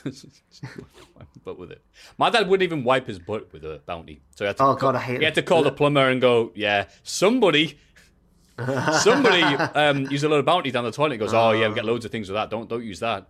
So yeah, When everyone came back into the office last year, we had to put a sign on the wall saying, "Do not put the blue roll down the loo hole," because someone was doing it. It was block- blocking the things. Yeah. Billy think we're Good, gonna make a Prince point there, Christian, is Oh, saying, no. You went like that. actually, actually, Blue Hole. I was. I was gonna mention. Uh, it's not that good a story though, so I stopped halfway through. That's never stopped you before. "Oh, the reaction speed on that." Jet Oh. pilot Ross. I'm. I'm getting my my K, my KD ratio is not great in this in this podcast. um, at uni when I was repping for the college, I was like showing people around and stuff. When it was International Students Week, because they got there a week early, we had to put up signs. Um, I'm not sure which culture it was for, but we had to put up signs saying, "Please don't put your used toilet roll in the bin. Please flush it down the toilet instead." And I was like, "Wow, I didn't know that this was the the the way things were done elsewhere in the world." So that was just my. It wasn't that good a story. Devastated with that. People in Japan put their loo roll in the bin. Really, Is it just Japan or is it elsewhere? I didn't notice it in Japan. I was Oh, I thought it was a thing in Japan. Maybe it was China. Oh dear. Because I've heard it. I've heard it. I've heard it mentioned for an East Asian country. I just couldn't remember which one it was.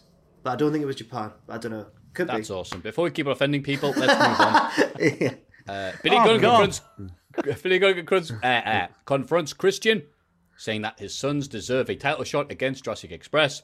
Christian admits that Austin and Colton clearly have been Billy's genes, but Billy could never make a statement. Billy's genes, I can't believe I put that.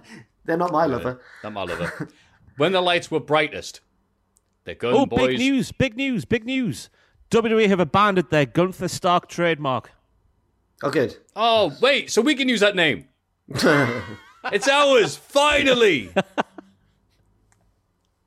At least, at least people going, "Oh, why overreacting? What's all that about?" At least you know the overreaction has maybe prompted them into doing that. That's why people were overreacting. Yeah. Why overreact? Who said? Oh, I know who said that. Ryan Satin used those words, didn't he? No. Did he? Yes, don't, I he did. follow him. Everyone stop overreacting. That's going to work. Go up to the bullies and go, lads, stop picking on us. They go, oh, sorry, lads. We didn't realise it was hurting you that much. Ryan. Ryan. Ryan. Well, he basically works for him, doesn't he? Shill. Ryan. Satin. Uh, anyway, the Gunn boys attack Christian from behind and beat him down. They go, how that? How's that for a statement? I like that Christian went. Uh, the police said, "Hey, can we have a tag title shot? Uh, we've won loads of matches." And Christian's like, "Oh, is that what it takes to get a title shot?" Yes, no, yes, read that's too long, exactly how it works. Yes, he used, he used to have to play a kazoo and do poses. That's how he got his title so- shot. Why has Christian in this episode become such a miserable old man? he should be at home eating Werther's Originals and watching NXT 2.0. That's what they always used to take the piss out of him for back in the day. You learned this on the on the E&C Pod of Awesomeness when that was a thing. Just how much of a curmudgeon he was, and everyone used to take the piss out of him for it. really? Yeah. Hmm. Good. I had sympathy for him, but I don't anymore because he is one. He seems like a, a an actual nice guy in wrestling. I think. I hope so. I hope so. Anyway, Well, now you've gotta- said it. I know. What's coming out now? I don't know what Christian it's done that happening. we don't know about. It's going to be in the news later on today he because used to be. that. He used to be a U-boat commander in the forties. But you know what? Speaking of good guys, Cody Rhodes enters the ring with a ladder set up. He talks about the before pipe you, bomb. sorry, He ta- before you, before you start, I'm not going to have possibly been able to cover everything he talked about. Oh, yeah, don't worry. bit. Yeah, the, the entire Okay. history of wrestling from 2011 on to the modern day was covered here. He talks about how great people thought the CM Punk pipe bomb was and calls it the roadmap of a revolution. But for all those revolutionary ideas Punk had, it was Cody who actually carried them out. He rambles quite a bit, to say the effing least, mentioning the fact that he won't turn heel, claiming to have built the Forbidden Door, name dropping the Young Bucks, Ricky Starks, and Brody King. There's a lot in here. There's an awful lot in here. Uh, he puts over the TNT title, saying it's just as important as a world title. He says Tony Khan sent him a contract in the mail, and even though it's not the contract he wants right now, it's something he's still interested in. He then challenges Sami and climbs the ladder. All right, the very last bit was like, okay, cool, we're gonna get that to unify the titles and see who's that, which I guess is wrestling standard now. So I guess they did this NXT Cruiserweight a few years ago, uh, and obviously, yeah, Michaels, Ramon, but it was just words. It was just him rambling and talking about things and people he's not fuming with and how great he is in real life. And we still don't know if he's supposed to be a heel or a face. And God bless those fans who were like, Shut up, Cody, you bum! like the entire thing. Royal Rumble! And all the rest. Because I'm like, if I'm supposed to be liking him, I dislike him.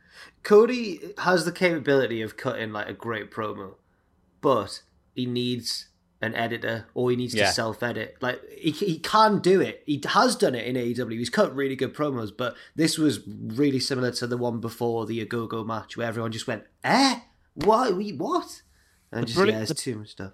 The brilliant thing was, I think in his mind he thought this was his pipe bomb because he put the Yeah. little line in where he's like, "People have told me to save this promo, but here goes nothing. Here I go. Here I go. I'm Cody Rhodes. I'm CM Punk. I'm all this sort of stuff." Yeah. It was a heel. If you look at what he said, it was a heel promo. Him just while it was like based in truth, because he did do all the things he claimed that he did, like before AEW was a thing, going to work with Ring of Honor and New Japan and all these forbidden doors and whatnot. And I don't know if he actually got them working together. I don't think that can that be boiled down to No, him. he screwed all of them.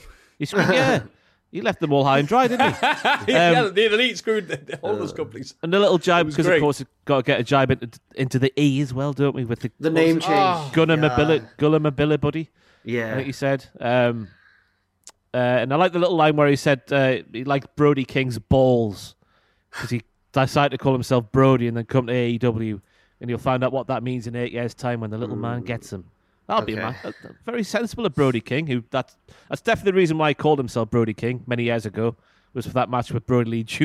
that he's put himself into in eight years' time or so. Um, but as you say, yeah, it was it was everywhere, wasn't it? And the first part was a heel promo, and the second part was a babyface promo, which again feeds into him being not the he, not the bad guy, not the good guy, but the guy.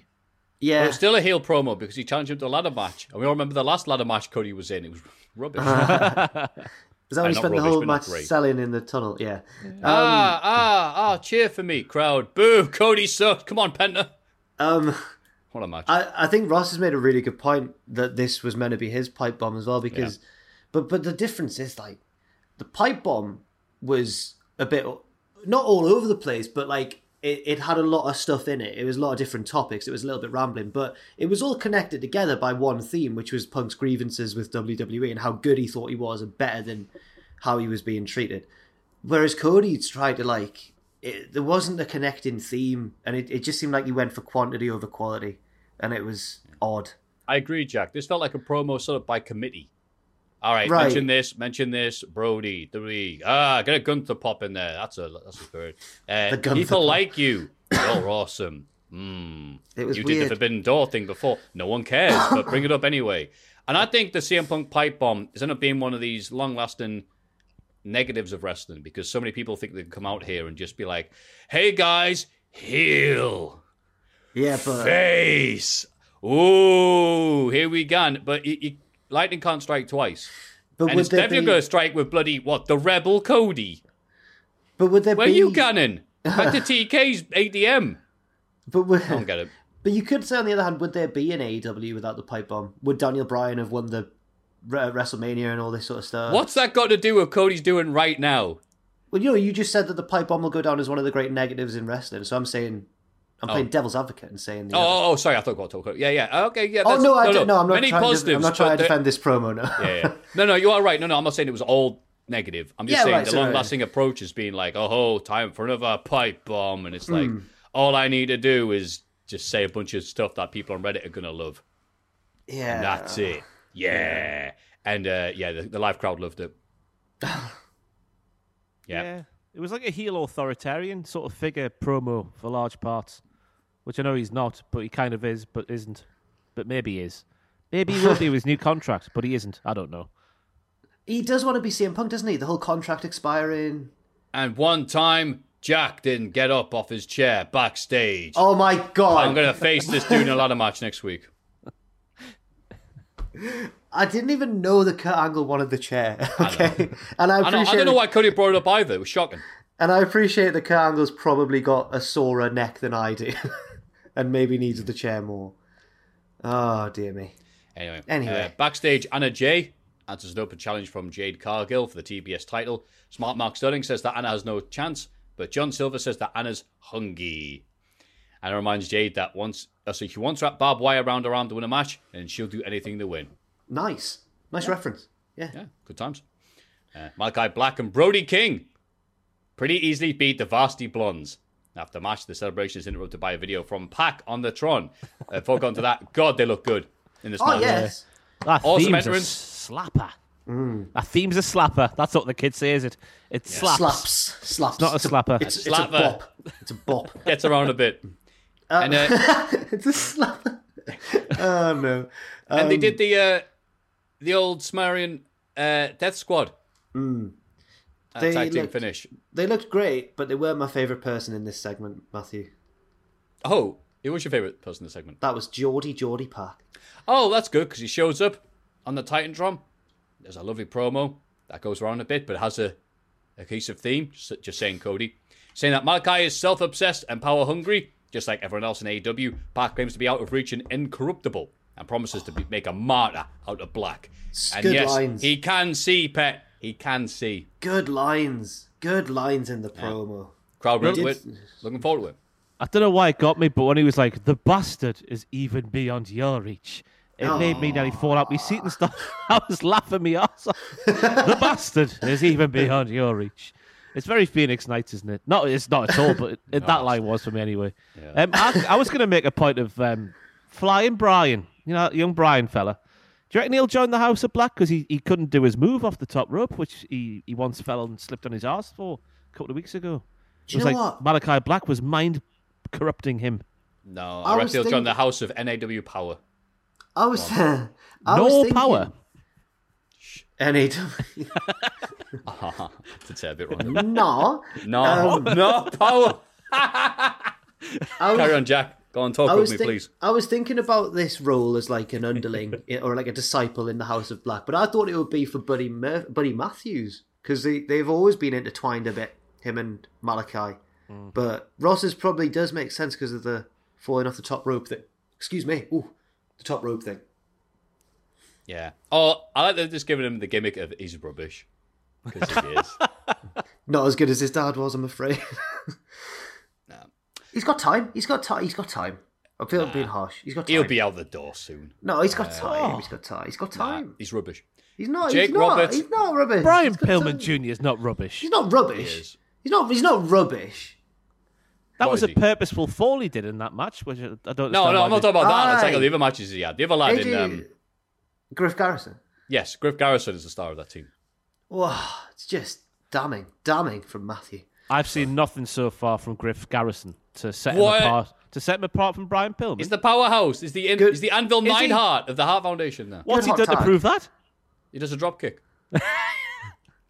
Need I All I say can more, see- Ross? Wait, is the All I anvil can see with Griff surpri- Garrison Wait, His He's long the legs anvil. and lovely hair, right? looks Yeah, like a- he that's looks all like you a- need. he looks like a big jungle boy.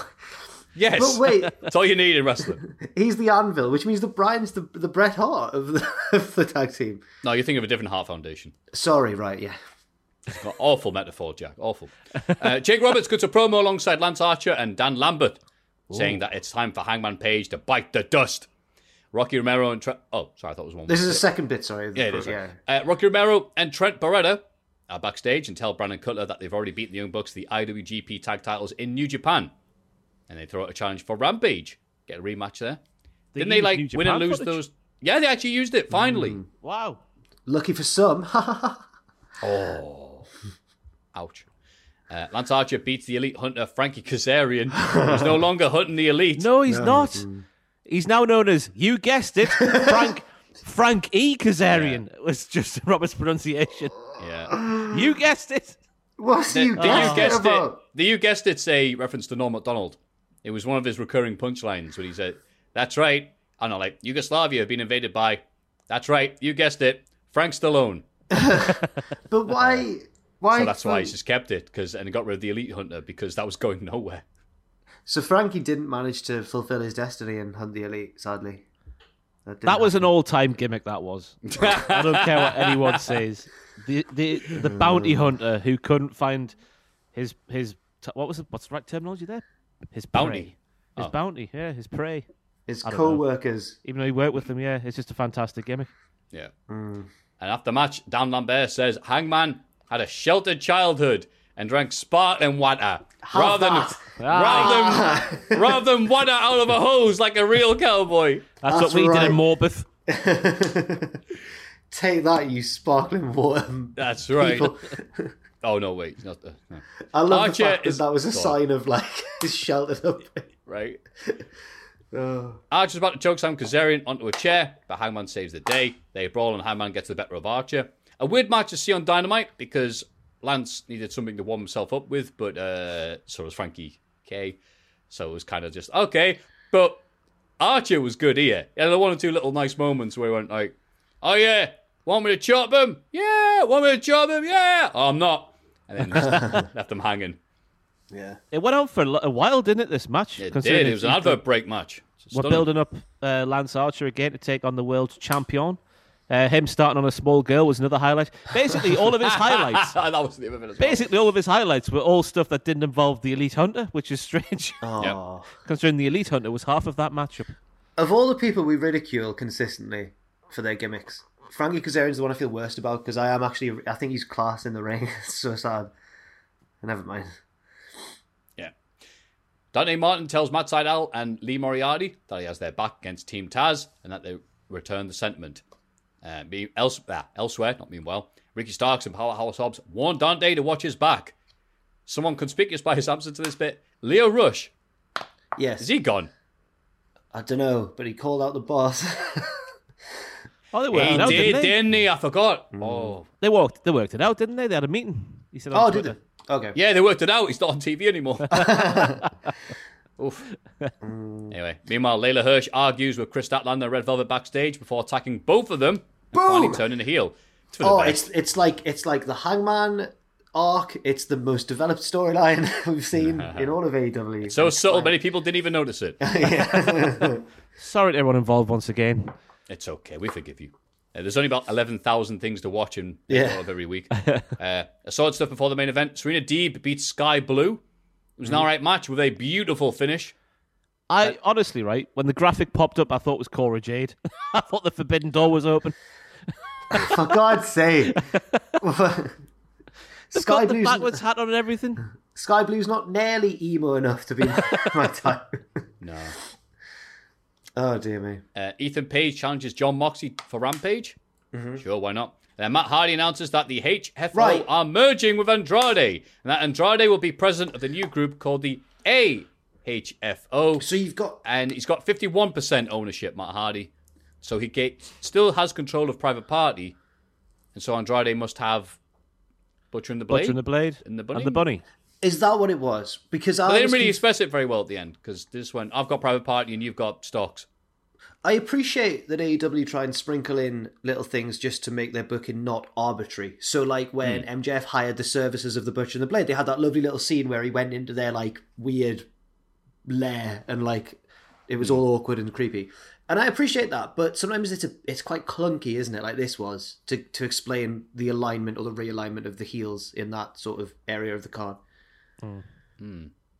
But they want to get away from Matt Hardy's antics. It's probably for the best. Uh, yeah, sure, why not? And then I do like though, Andrade's like, that's right, we're gonna take on Sting and that little guy that Sting hires. Like, oh, he means Darby Allin, right? Because he, he can't understand why anyone would hang around Sting willingly. That he must be paid to do so. It was great last week, though. Like, he's what did he say last week? He was like, "Who's that child who works for Sting?" Yeah, you're the child.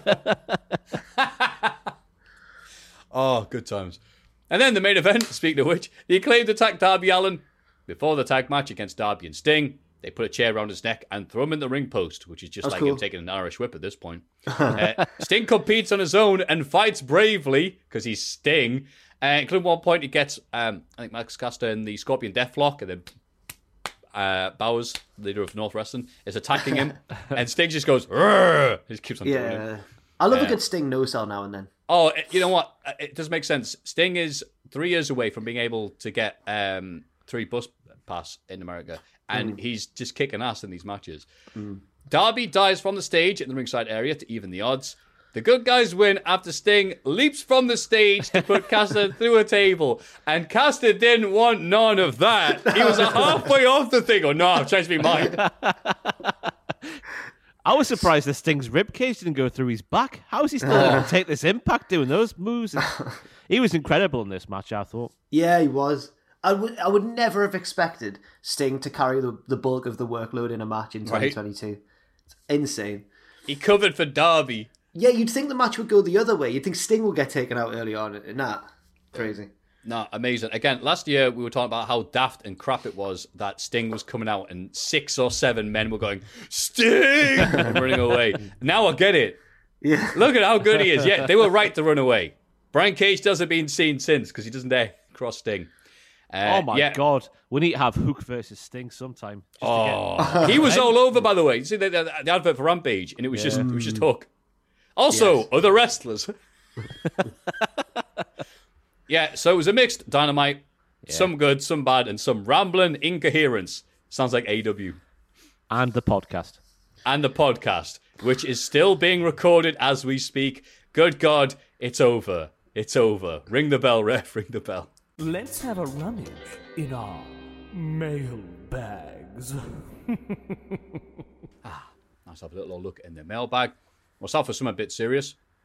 Um, Neil Bainbridge, aka the postman who listens while going to the gym and walking his dogs, uh, had to have his lovely dog Lola put to sleep. We have a little picture included that will hopefully be shown up on about now.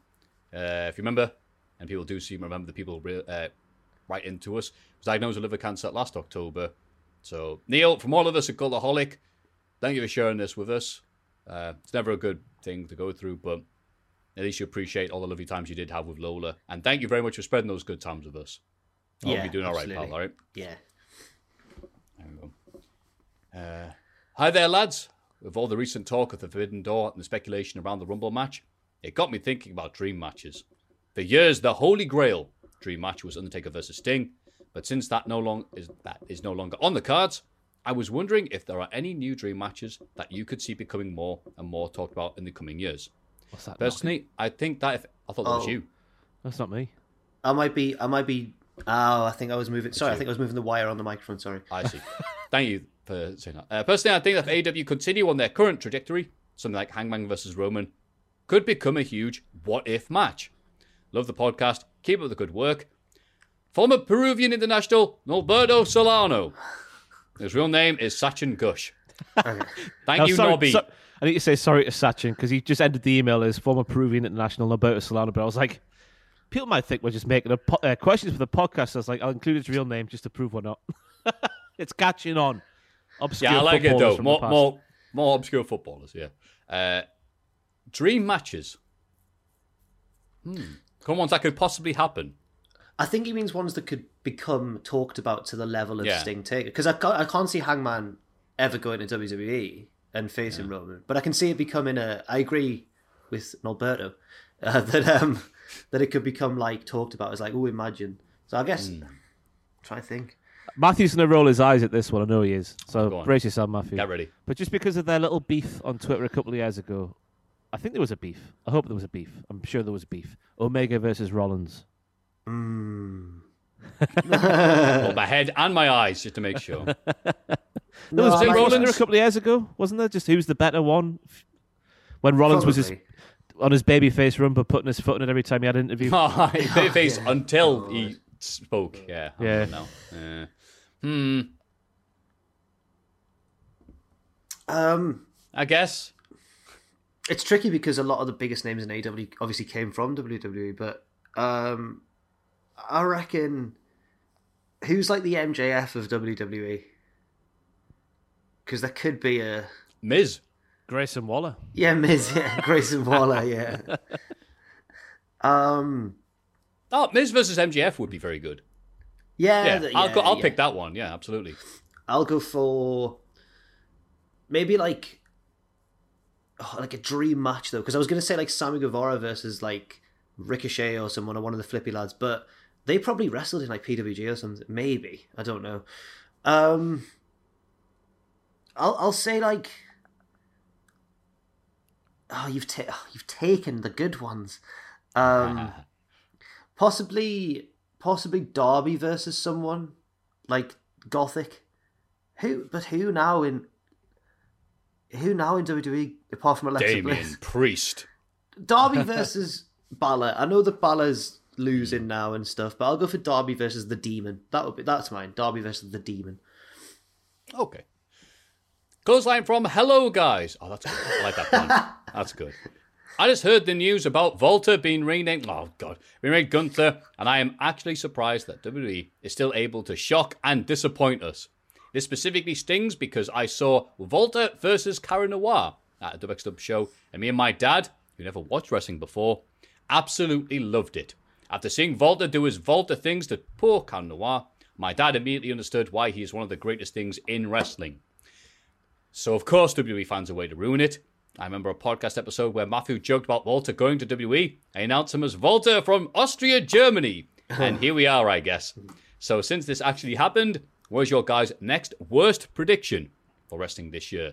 Love everything you guys do and keep up the great work. Greetings from Gunterland, aka Germany, Tim. Dankeschön, Tim. Thank you, Tim. Cheers, Tim. It's got to be something NXT related for me. Um, Brom would it? Break. Would they just get rid of it eventually? NXT. Ooh. Not see that happening. Mm.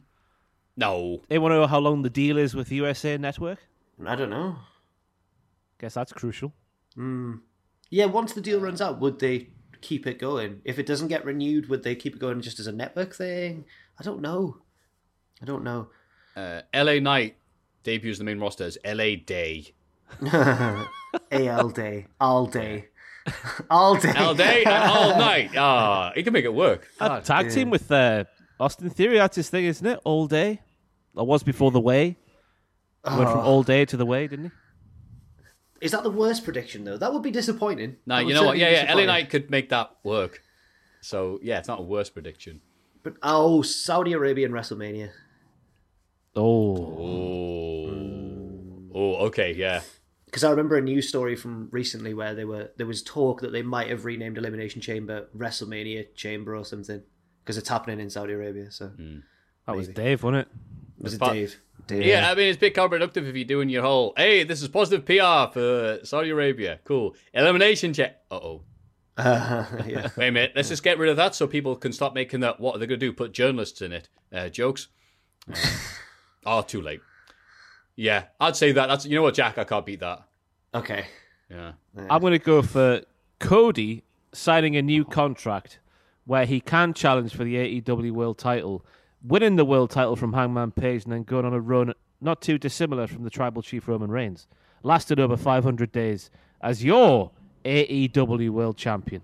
This is meant to be worse. That's pretty bad. Oh, Jer- oh, I've got one. Jericho, AEW champ. oh, that could happen. I don't like this. Jericho gets be a, right. Jericho gets a talk show segment on AEW. oh no, no, He brings back the Jeritron. Oh, fantastic. no. Oh, move on, move on quickly. Uh, hey lads, I'm a female that has had a Yorkie bar. What? Police, arrest! I know. And ha- have you served your time or what? Oh. When I was younger, like eight or nine years old, it was very much a I'm going to break the rules mentality. Then I had one a few years ago, and the chocolate isn't that nice, just about bearable. My opinion is Galaxy is the best tier in terms of standard corner shop chocolate bars. Uh, they also say, I, Jack, keep going with the Irish accent. It isn't the worst. Americans trying to do an Irish accent, but far from the best. Your Northern Irish accent is great, so there is hope. An Irish accent can change drastically from county to county. My friend in college is from just past Belfast. There are times when we don't understand each other's accents. Dublin to Belfast is only a 90 minute drive or 100 miles. to 166 kilometers. To put into perspective how much accents can change in a short distance compared to America, where it doesn't change that much in short distances. Yeah. Uh, we have that in England as well. To throw in a question, what are your top tier corner shop chocolate bars? Not including the fancy ones like Lindt or gift box chocolates. Ah, gift box chocolates. Hope you are all keeping well. Tracy from Dublin. Thank you, Oh, that's a good Tracy. What do you have Thanks, to say to Tracy. that? What do you have to say that, Joe? Well, I'm very flattered, but I, I do back my Belfast accent. But the, I think she's been too kind about my Republic of Ireland one, unfortunately. Um, I good forget. What does that sound like, Jack? Nope. Good question though from Tracy. If you were ordering a Yorkie bar, Also, someone tweeted reminding me of um, do you remember we were going through the, the person who emailed in and gave us the list of every induction in the Hall of Fame in 2021? Oh, yeah. And we were like, what's Malachi Jack? Where, where did that come from? Yeah. It's when I did my Dutch accent and offended. the oh, that made the Hall of Fame. Which was more Scandinavian. I remember what I said. I said, I will see you at the WrestleMania, but I did it in like a bouncy voice. Like, I gotta see you at the WrestleMania. yeah, yeah, yeah, exactly. like that. Oh, okay. I don't remember that at all, but it That definitely was, happened. that was Malachi Jack, yeah. It sounds like he's moved to Sweden. Yes, Going to the unfortunately, yeah. Sweden. Yeah, yeah, okay, Yeah. great. Um, corner Okay. shop chocolate. So we're talking Yeah. like the sort that you could get as part of a meal deal, like not the fancy stuff, just your standard. No, no, no, no, no. Corner shop. Corner shop's look like the meal deals. In the tiered I know, but I know what you thing mean. Like, yeah. next to the till. You always have the yeah, tiered yeah, that, that's it. Yes. Pretend it's one of your lists. Look at the tiers. My uh, my go to for years would be a twirl. Love a twirl. Um, to the point where like when I worked at Hays Travel, they had a vending machine in the office, and my choice was always a twirl. So when I left, when I handed my notice in, they got me a big bag of twirls when I, as a present. That was lovely. Yeah, it was really nice. Um, but sometimes I forget that they exist, right? And then when I remember, I'm like, I've got to get myself one or a tube of Rolos. Love a Rolo. Sometimes. Mm. But what do you think? I make a beeline for an aero caramel, me. Oh. Ooh. That's, That's an where I'm interesting going choice. these days. It's a, it's a new one. I always used to go for the your standard Cadbury's caramel. Can't go wrong with a Cadbury's caramel bar. Um, but in recent years, the aero caramel. Poof. Good shout. Matthew. when I used to eat chocolate because I stay, stay away from dairy because dairy disagrees with me, uh, I would go for the Yorkie fruit and nut. Yorkie by itself, yeah, it's not that good. But the fruit, uh, the fruity, the Yorkie fruit and nut bar. God, I'm hungry. Um, that oh, that was a meal in it in unto itself. Uh, but you couldn't always get it. So if I couldn't get it, I used to be mad that you couldn't get the the normal Kit Kats, chunky Kit Kats, kill Kit Kats. So I used to not like them on instinct, but I definitely came round to if they didn't have the Yorkie fruit and nut, I would get the chunky Kit Kat. Oh, I think oh. unless my unless my eyes were oh, so deceiving me. hungry now. Last time I went to the Tesco near the office, I'm sure that they started they've started selling Easter eggs already. That's outrageous. Yeah, oh no, I've seen them. Yeah, Can't confirm. it's outrageous. January at the recording of this podcast. Yeah, what? I was in I Home don't- Bargains two weeks ago, right? Two weeks ago, and Easter eggs were in there. Home Bargains. Rubbish, innit? I'll say this though, by the way, if, if you're a non-dairy person like myself, Oreos don't contain dairy, Oh, Did it not? so that's always a danger. I, What's the I middle can't eat stuff made from then? And the biscuit. Oh, just sex. I don't know what it is. It's just delicious. Oh, anyway, um, yeah, that's that's uh, my thoughts. Um,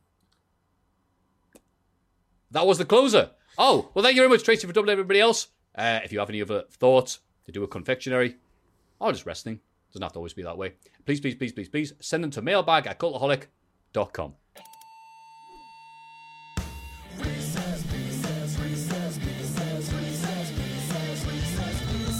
Ah, wrist piss. Wagwan, Ross Hammond, Jack Clarkson, and Matthew May. Ah, congratulations on the four-year anniversary of the podcast last week. I was Oh, watching some wow. oh, thank you. Wow. crazy. I was watching some old Gary YouTube videos on the channel relating to theme songs and was wildly amused as Gary and Gary were trying to impersonate a theme song due to the lights of demonetization. This gave me an idea for Reese's Pieces. Below, I have formulated a list of 10 iconic theme songs from WWE and AW wrestlers. Matthew must hum, nuh or otherwise make noises to impersonate these theme songs. No words allowed. Points to the first person to guess the song. starts off easy and gets harder as you go along. If you're struggling, the quiz master can reveal the promotion of the wrestler. Okay, look at some of these. Do you remember them? Uh, okay, yeah, I see them. I, I know all of them. That's all right. Also, if you were wondering, Matthew is May because of the hair. Ross is Hammond because all the mums love him. And Jack is Clarkson because he's liable to say something in an accent that offends somebody. Okay, yeah. That's your gimmick now, Jack. yeah. Oh, okay. So I'll start off now. I'll just make noises. Hopefully, this will be heard over Zoom. Ahem. Uh, Cody Rhodes. Yeah. I had to miss out one of the Do we seven do- intros. Should we What's do the- noises to signify who's going, or just shout it out? I don't mind you shouting out. Oh, what a reckless quiz! It's I know, it's one 0 to Ross. No holds barred. Uh, Oh, John John Cena. Cena. oh, it's close there. I think Jack got in uh, just in the nick of time. Okay, this is hard one over. Zoom to judge. Yeah, I know. Sorry. Uh, Tarzan boy, Jungle Boy. It is. Ah. Well done. 2 1 to Ross. Uh, cha-ching. Dun, dun, bum, bum, bum, bum. Oh, trying to make Shane it sound- McMahon, is it? Oh, well done. I left you a word. I made it too bad there. Well done, Ross. That's That down- little ching ching got me yeah, there. yeah, yeah. It, it's down here. It's Cuddle Muck Sweaty Bollocks. I'll have to accept your answer, though. Whoa. Whoa. Whoa. Mark Henry. Yeah, you're well done. Oh, 3 2. Dolph Ziggler. Oh, shush. you idiot. You idiot. Sorry about that. Sorry about that. Um. Uh. Oh. I'm trying to remember how it goes. Wait a minute, two seconds. Vladimir Kozlov. I'll just do the quarter. AJ Styles. Yeah, it is. You are. Yeah. It's down here. It's phenomenal. Wait That's a not that one, is no. it? Wait a want? No. Is You that were what it's doing- called? Phenomenal? Is that called. They don't want none. I don't know. Oh no! I made a dog's dinner of this, haven't I? Um. Uh, uh, uh, uh MJF. Oh, I think Jack got in there just in the nick of time, which makes it Ross is winning by like one or two. yeah. Ah, now it's got a wrestler here. I can't remember which one this is, so uh, I'll do a version you get. All right, okay. Um, 'cause I can't hum that at all. How's it actually go? The suspense. I know. The When drama. how it starts. So bad. All I'm thinking of is Yoki bars. All right. Um. Oh no, that's not the right one. Is it? It's wrong wrestler. Oh my god, I forgot how the rest of the song goes. Oh, you idiot. Okay, so off apart. Think of a different song, Matthew. Um.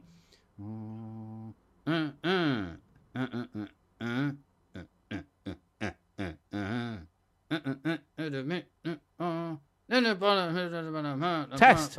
No. Vince McMahon. Vince McMahon. Oh, well done, Jack. Is it four four? I mean, no, it's got No, four I think Ross is winning. Was that Yeah. the one that it was? Was that the one that it was written It was down? Sheamus you- Hellfire. I forgot how the intro starts, and I went, "Wait, is that just not true?" Got the drums in it. Dun, dun, dun, dun, dun, Ah. dun, dun, In my head, I ha- I dun, heard dun, dun, dun, dun, dun. It's just Fantasia. Da, da, da, da, da, da. Yeah, just- anyway, that was a good idea done badly. I apologize. It was I a just, good idea. It was good. it was five hours into a podcast, and my stomach's rebelling against me. That was a nice idea. I think we should do more of that. oh, yeah. week. Uh, thanks again so much, boys. The podcast is always the highlight of the week. Well, up, up until this bit. Uh, keep up the good work, Yusuf. Thank you very much, Yusuf. Thank you, Yusuf. Cheers. Some wonderful picks. Sorry for butchering that. It's a nice idea, though. Um, and Ironically, like Top Gear, nice idea. Shame about the execution. That's what I um, ambitious but rubbish. yes. Uh, and the patron producers, it's like a special mention, are, of course, Mark Leslie, Reno two two zero zero, Noah Anderson, Anderson, and Ake Jua.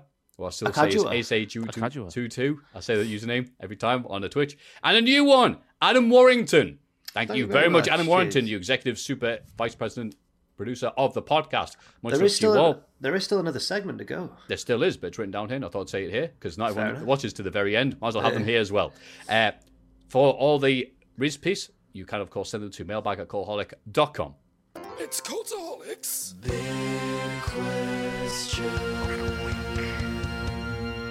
Let's go, baby. Oh, Ah, what a lovely long podcast. And it's time for just a little bit more. That's right, we're going to go, baby. As Ross and his mate Dirty Eddie have just said, we are, have a look now. The big question who's going to win both Royal Rumble? Royal Rumbles, Ro- we're saying it's a plural. Both the Rumbles. Because, of course, there's a. There's two. Yes, they're There not is giving up two. an idea. There is two. Hmm. It's tricky. It's tricky to rock around. Uh, To right around? That's it. It's right on time. It's tricky. I'll go. I'll go. For, I'll jump in with uh, my Oh, pick for ahead. the women's one. I'm going for it, and I'm going to say Bayley. I'm going to take that little risk, and I think Bayley's going to come back and do it, and everyone will be like yes, because she deserves it. Oh, hang on, where's Sasha Banks been? She's been quiet recently. Is she injured? she got injured, yeah. injured, yeah. How injured? But I don't know. But interestingly, on the house shows, I remember doing a news video for it. The house shows before she got injured, it was her versus Charlotte in the main events. And as we all know, they like to use these house shows, these live events, as little test runs, don't they? So maybe heading into Mania, it could have been Sissy Bunks versus Charlotte Flair. Although maybe they were going to have that match at the Rumble, and this is why Charlotte's decided to enter it instead, even though she's already the champion. Yeah. That makes Could be sense. either. Nah, could be no. I think yours is feasible as well. But I'll go for Bayley. I believe, and I think everyone will be really happy if she does win. She deserves that. She deserves it. The dog's doing, the dog's doing. Done. Dog's Dean. Ah, it's back in. There you go. Is that, by the way, Matthew, is that like a full length Willie Hobbs overall you've got on there today? It today? certainly is, yes. My God, that is loud. oh loud. wow, Where do you buy one of those, bad lads? Uh, the golf shop in town. The goth shop. Yes. Two grown There's men one. and we're going through a goth fair. I said, oh, that's exactly what I'm doing, yeah. Is Nah, it because of, it's- is it go 'cause of Willie Hobbs you got one? No, it's because, oh, Woolly.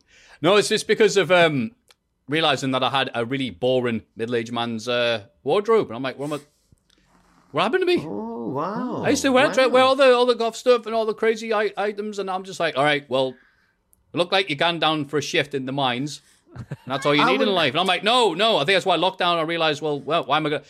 I have the mindset sometimes of, well, why would I put the effort in? I'm just going to little. And then you go sometimes your- to little or places, and you they, everyone's dressed up to the nines. I'm like, oh, maybe I'm You never know it who you might so- see as well. Uh, Well, that's it's exactly it, isn't it, Ross? Because I've seen people now who I'm like, oh, I like them in a nice way, and then oh, oh, do you bump into them when you look good? No, of course not. You you you bump into them when you're on death's door. So that's why I'm now just getting back to dressing cool. I would never. I would never describe your fashion sense as boring, Matthew. You, your, Oh, thank you, Bob. You had the, you had all the the loud shirts as well. Yeah, but I've, no one's been able to see them because it's like Yeah. lockdown. So Yeah. hey, it's I- I'm- me. I'm I'm glad Primark, that you've also worn it in front of one half of the cultaholic fashion police, Richard Tubman. So we'll see what he thinks. I have of to that. step my game Richard, up around Richard, him. can you tell us in our heads what your thoughts are of the powerful overalls? Nice, nice. I With would a pink headset. obviously I You wear this down. it. Yeah, this is how I go down there. you know. got, a, got a Costa coffee. Uh, what are we talking about? Who won the Rumbles? Royal Rumble, who won the Rumble? Oh, that's right. I think what you said earlier is a magnificent idea. Asuka comes back, eliminates Charlotte uh, for the title. I'm not sure that's a bit weird, that bit, but whatever. And then goes, yeah, I want you were the one who ended the streak all those years ago. Sod ya. Have a rematch, a WrestleMania rematch, and I want to get it, get my own back, like Dave Benson Phillips. That's perfect. And I want to mm. shut you up, Charlotte. I've got a dirty, filthy pair for my winners. Women's. Charlotte Flair's going to win that one and pick a pick a pick her opponent. Charlotte win the ru- no, no. It's going to happen. God. It's going to happen. Sour happen. taste in my could happen. mouth. And then for the men's, well, get ready for this one. Maybe two sours makes a sweet. I don't know, but Brock Lesnar. Oh, that was my men's one as well. Yeah, I think Brock will lose. Brock will lose the title earlier in the night and then win the win the yeah, win the Rumble and challenge Roman. I think so too. I think so as well. Um, I'll beat you up if you lose. No. Uh, ah, now you said it, I can't think of who else. It's like, all right, Matthew, who's better than that? And I'm like, eh, good point. Chris Uh, Canyon. You better. Yeah, who, uh, Who better? Yeah, you better. Uh, hmm. Well, storylines on each. I see Lashley, the exact thing you just said, but the other way around. Lashley not beating Lesnar due to Roman Reigns shenanigans. And so Lashley going, all right, then I'm going to win the Rumble, then challenge you. Roman. Mm, okay. Oh. Yeah. Mm, interesting. Oh. Because he's a face now. And what better way to prove he's a face by not beating Lesnar? So he just gets a bit weird because he'll be. Lesnar will be cheered over Lashley there, probably. And then uh, going to face an evil bad guy, Roman Reigns. It's the guy that they pushed too hard in 06 versus the guy that pushed you hard in 2016. Ah. And I think before we end, should we throw out some slightly rogue picks as well? Oh, okay, go on. I'll go Mickie James. Wow. Can you imagine? No. okay, fair enough. Surely not. I- I'm interested to see how long they have her last for in there because obviously she's coming out with hardcore country as a theme. She's going to have the title with her. She's going to be announced as Impact Knockouts champion. Will allow that to beat up their wrestlers for too long? Who knows? Yeah. Them being petty, I doubt it. Is Michelle McCool in this Rumble? Oh no, she is. Why? Oh no. Piggy James. Oh, Uh, I don't think they'll reference it. I'd like to think they wouldn't reference it. I'm going to say Big E. Okay. That's just wishful thinking at this point, to be honest with you. Uh, Austin Theory. Austin Theory. oh, God, no. Vince McMahon. Imagine what Vince would do to him if he won. I know, yeah. Grayson Waller. He's everywhere. Oh, Hi guys. God. Hey. Oh. I'm in the I'm in the Rumble. Uh, your winner and go to WrestleMania main event, uh, Gunther. Yes. yes. Do you reckon they'll change the name now that they dropped the trademark approach? What's No, the they're just using Gunther as just the uh, the, the one the one name. Just Because no one one can have a surname in WWE. No. It's bizarre logic, but whatever. Maybe. Does anyone buy Lita's chances of actually winning? No. Okay. I don't but I think, think she so could either. she could do something to Charlotte to make her pick her. Or eliminate her. Hmm. Even. Yeah. She could be the Ricochet at the Rumble 2020. She distracted and drew. Oh, McIntyre. when he booted Brock. Yeah, yeah, yeah. Yes. Mm. Yes. And it led to that match where we all went, this is going to be great. Brock has good matches with smaller guys. And then it.